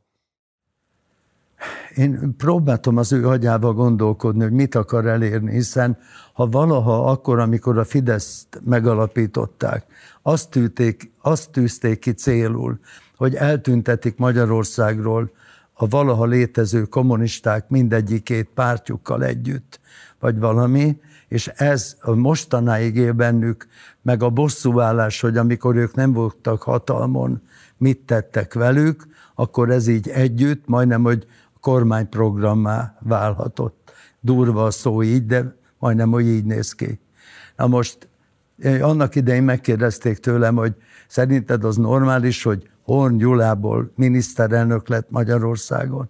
És akkor azt mondtam, hogy egyet értsetek meg, hogyha elfogadtuk azt, hogy mostantól itt demokrácia van, akkor az azt is jelenti, hogy a hatalomért bárki elindulhat, és nem a múltját nézzük, hanem hogy most vannak-e híveik. Ahogy egy étterem akkor marad fönn, ha lábukkal szavaznak az emberek, tehát bejárnak enni, vagy ha nem járnak be, akkor becsuk az étterem. Ugyanígy itt is, hogyha egy adott pártnak még vannak, és már vannak híveik, akkor az fent fog maradni. Ahogy ingáztak, Orbánéknak is volt nagyon kevés szavazó bázisa, és ugyanígy a, a szociknak is, vagy a, a liberálisoknak is. És ha elfogyott, akkor megszűnt a párt. Tehát én ezt normálisnak tartom, de nyilván ugye azt szerették volna ők elérni, hogy nyoma nem maradjon a múltrendszernek, és én a kabaré számaim a rendszerváltás előtti utolsó években itt számaim is pont arról szóltak a monológiaim, hogy az, azok, akik itt vannak, azok tűnjenek már el, mert én nekem már elég volt belőlük. Ezt mindazok az idősebbekre gondolom, akik Korom Mihályok, akik Komócsinok voltak, stb., akik akkor megmutatták azt, hogy hogyan kötődnek úgy a Szovjetunióhoz, hogy az már nekünk is sok. Mikor találkoztál érted utoljára Orbánnal? Az akkor volt csak a parkolóban, amikor az ország ez mellett összefutottunk. De mellesleg mondom, hogy én azért, azért érdekes ez a történet, én, én náluk is jártam egyszer. Tudnélik, hát elmondom, Orfűn volt a, a medvehagyma napok, ahol ott volt a felesége a szakács kiadványokkal. Igen, kapcsolatban. Ott ültünk egy asztalnál és beszélgettünk, és vitt, vásárolt néhány könyvet a gyerekeinek, a könyveimből, és mondta, hogy megy ki Erdélybe, és visz ki könyveket településekre, öt településre. És akkor én összeraktam a gyerekköteteimből öt jelentős adagot, amit úgy vittem el, hogy akkor azt is vigye ki. És ö, akkor konkrétan hozzájuk vittem el a... Az, Mi a Cinege utcába? Igen. Az öt nagy adag könyvet, és ott adhattam Hányba át. volt ez? Mikor volt? Ö, hmm, tíz éve talán. Tehát úgy 2010 után lehetett, okay. már, már miniszterelnök volt és tök kedvesen elbeszélgettünk meg minden, nem sokáig voltunk, Balla Feri volt velem a rádiós barátom. Vere, bocs, Orbánnal beszélgettél vagy a feleségével? Nem, a felesége volt otthon, meg gyerekek közül is voltak, vagy mindegyik otthon volt. Teljesen normális, egyszerű kéglibe laknak szerintem, bár nem mindent láttunk belőle. De a lényeg, ott ültünk a nappaliba, és kicsit tudtunk beszélgetni, és egy nagyon jó ö, ö, házias, ö, egyszerű házi asszonyként viselkedett felesége, úgyhogy ennyi emlékem maradt, és ezek a könyvek ki is jutottak Erdélybe, tehát nekünk nem volt konfliktusunk, még ilyen téren se. Ez most nem jelentett semmiféle elkötelezettséget, de én azokra, akik ott kint vannak gondolva, ezt az egész öt, öt nagy csomagot, ezt szívesen adtam és vittem. Záró kérdés. Éltél sokat a rendszerváltás előtt, meg rendszerváltás után is. Összességében szerinted melyik világ volt igazságosabb öm, a nagy tömegek számára? Az igazságosabb szó az, amin most el kell gondolkodnom, mert úgy, ahogy a múlt rendszer volt, azért nem volt igazságos, mert egyszerűen kiosztottak nekünk valamekkora összeget, azt se tudtuk ebből, ennyi a nettónk, ezt megkaptuk, ami fölötte volt, azt elvitték. Tehát nem, az el, elosztás illetően nem volt igazságos. Nem volt igazságos, hogy nem mehettem külföldre. 73-ban mentem először úgy, hogy három napos Bécsi út, kilopott valutával, meg vissza, behozni, kontrollálták, mit hozunk be. Hadd. Ma szabadok a határok, de mondj egy pedagógust, aki el tudni három napra Bécsbe, nem nagyon fogsz hát tudni ez mondani. Az, ez a probléma. Azt mondta, hogy az elosztás nem igazságos, ehhez képest a jövedelmi olló kisebb volt, mint ma, amikor elképesztő vagyonok képződnek meg Igen. a leggazdagabbaknál, és hát egy pedagógus mondjuk összehasonlítva az akkor életszínvonalhoz, hát így örül, hogyha a létfenntartás költségét képes viselni. Igen. Mindezt figyelembe véve lehet-e vitatni azt, hogy az a rendszer igazságosabb volt, mint amiben jelenleg kényszerülünk élni. Ha azt vesszük alapul, hogy akkor a, a tanárok és a tanítók nyugodtan taníthattak, a, az ez, nem szakadtak el a fizetések attól a szintől, amiben még meg lehetett lenni, ha szűkösen is, de megvoltak, akkor az igazságosabb volt. Mire ez az interjú kikerül, betöltöd a 75. életévedet. Mm. Aki 75 éves, az azt gondolom, hogy nagyon sok sikert, boldogságot, örömöt is föl mutatni az életben, de nyilván vannak hiányérzetek is. Egyetlen mondat van, szeretném, hogyha válaszolnál. Ha most 75 évesen megkapnád azt ajándékba, hogy föltetsz egy kérdést édesapádnak, aki már nem él. Mi lenne a 75 éves nagybandó András kérdés az édesapja az, amit nem tett föl neki az életében?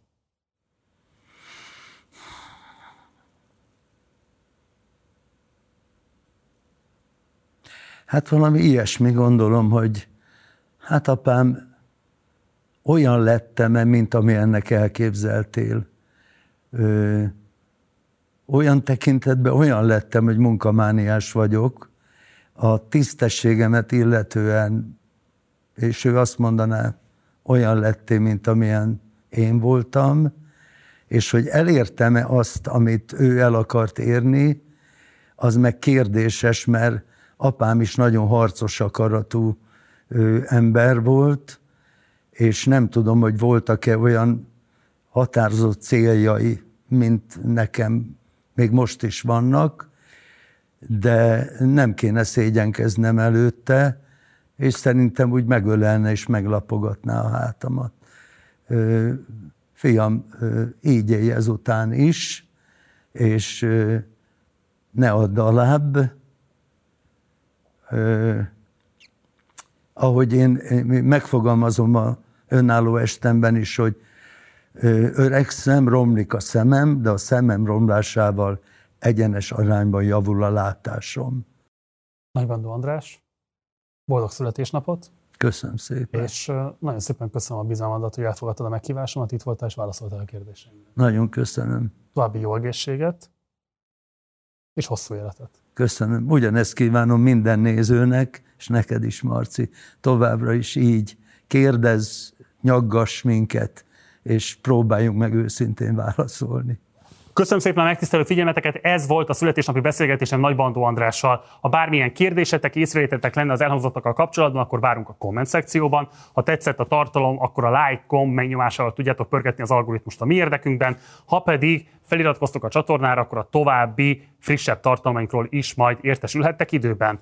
Ha megtehetitek, kérlek, hogy szálljatok be a finanszírozásunkba a leírásban található lehetőségeken keresztül. Munkatársaim nevében köszönöm szépen a megtisztelő figyelmeteket, én Gulyás Márton voltam, hamarosan találkozunk, addig is, ciao.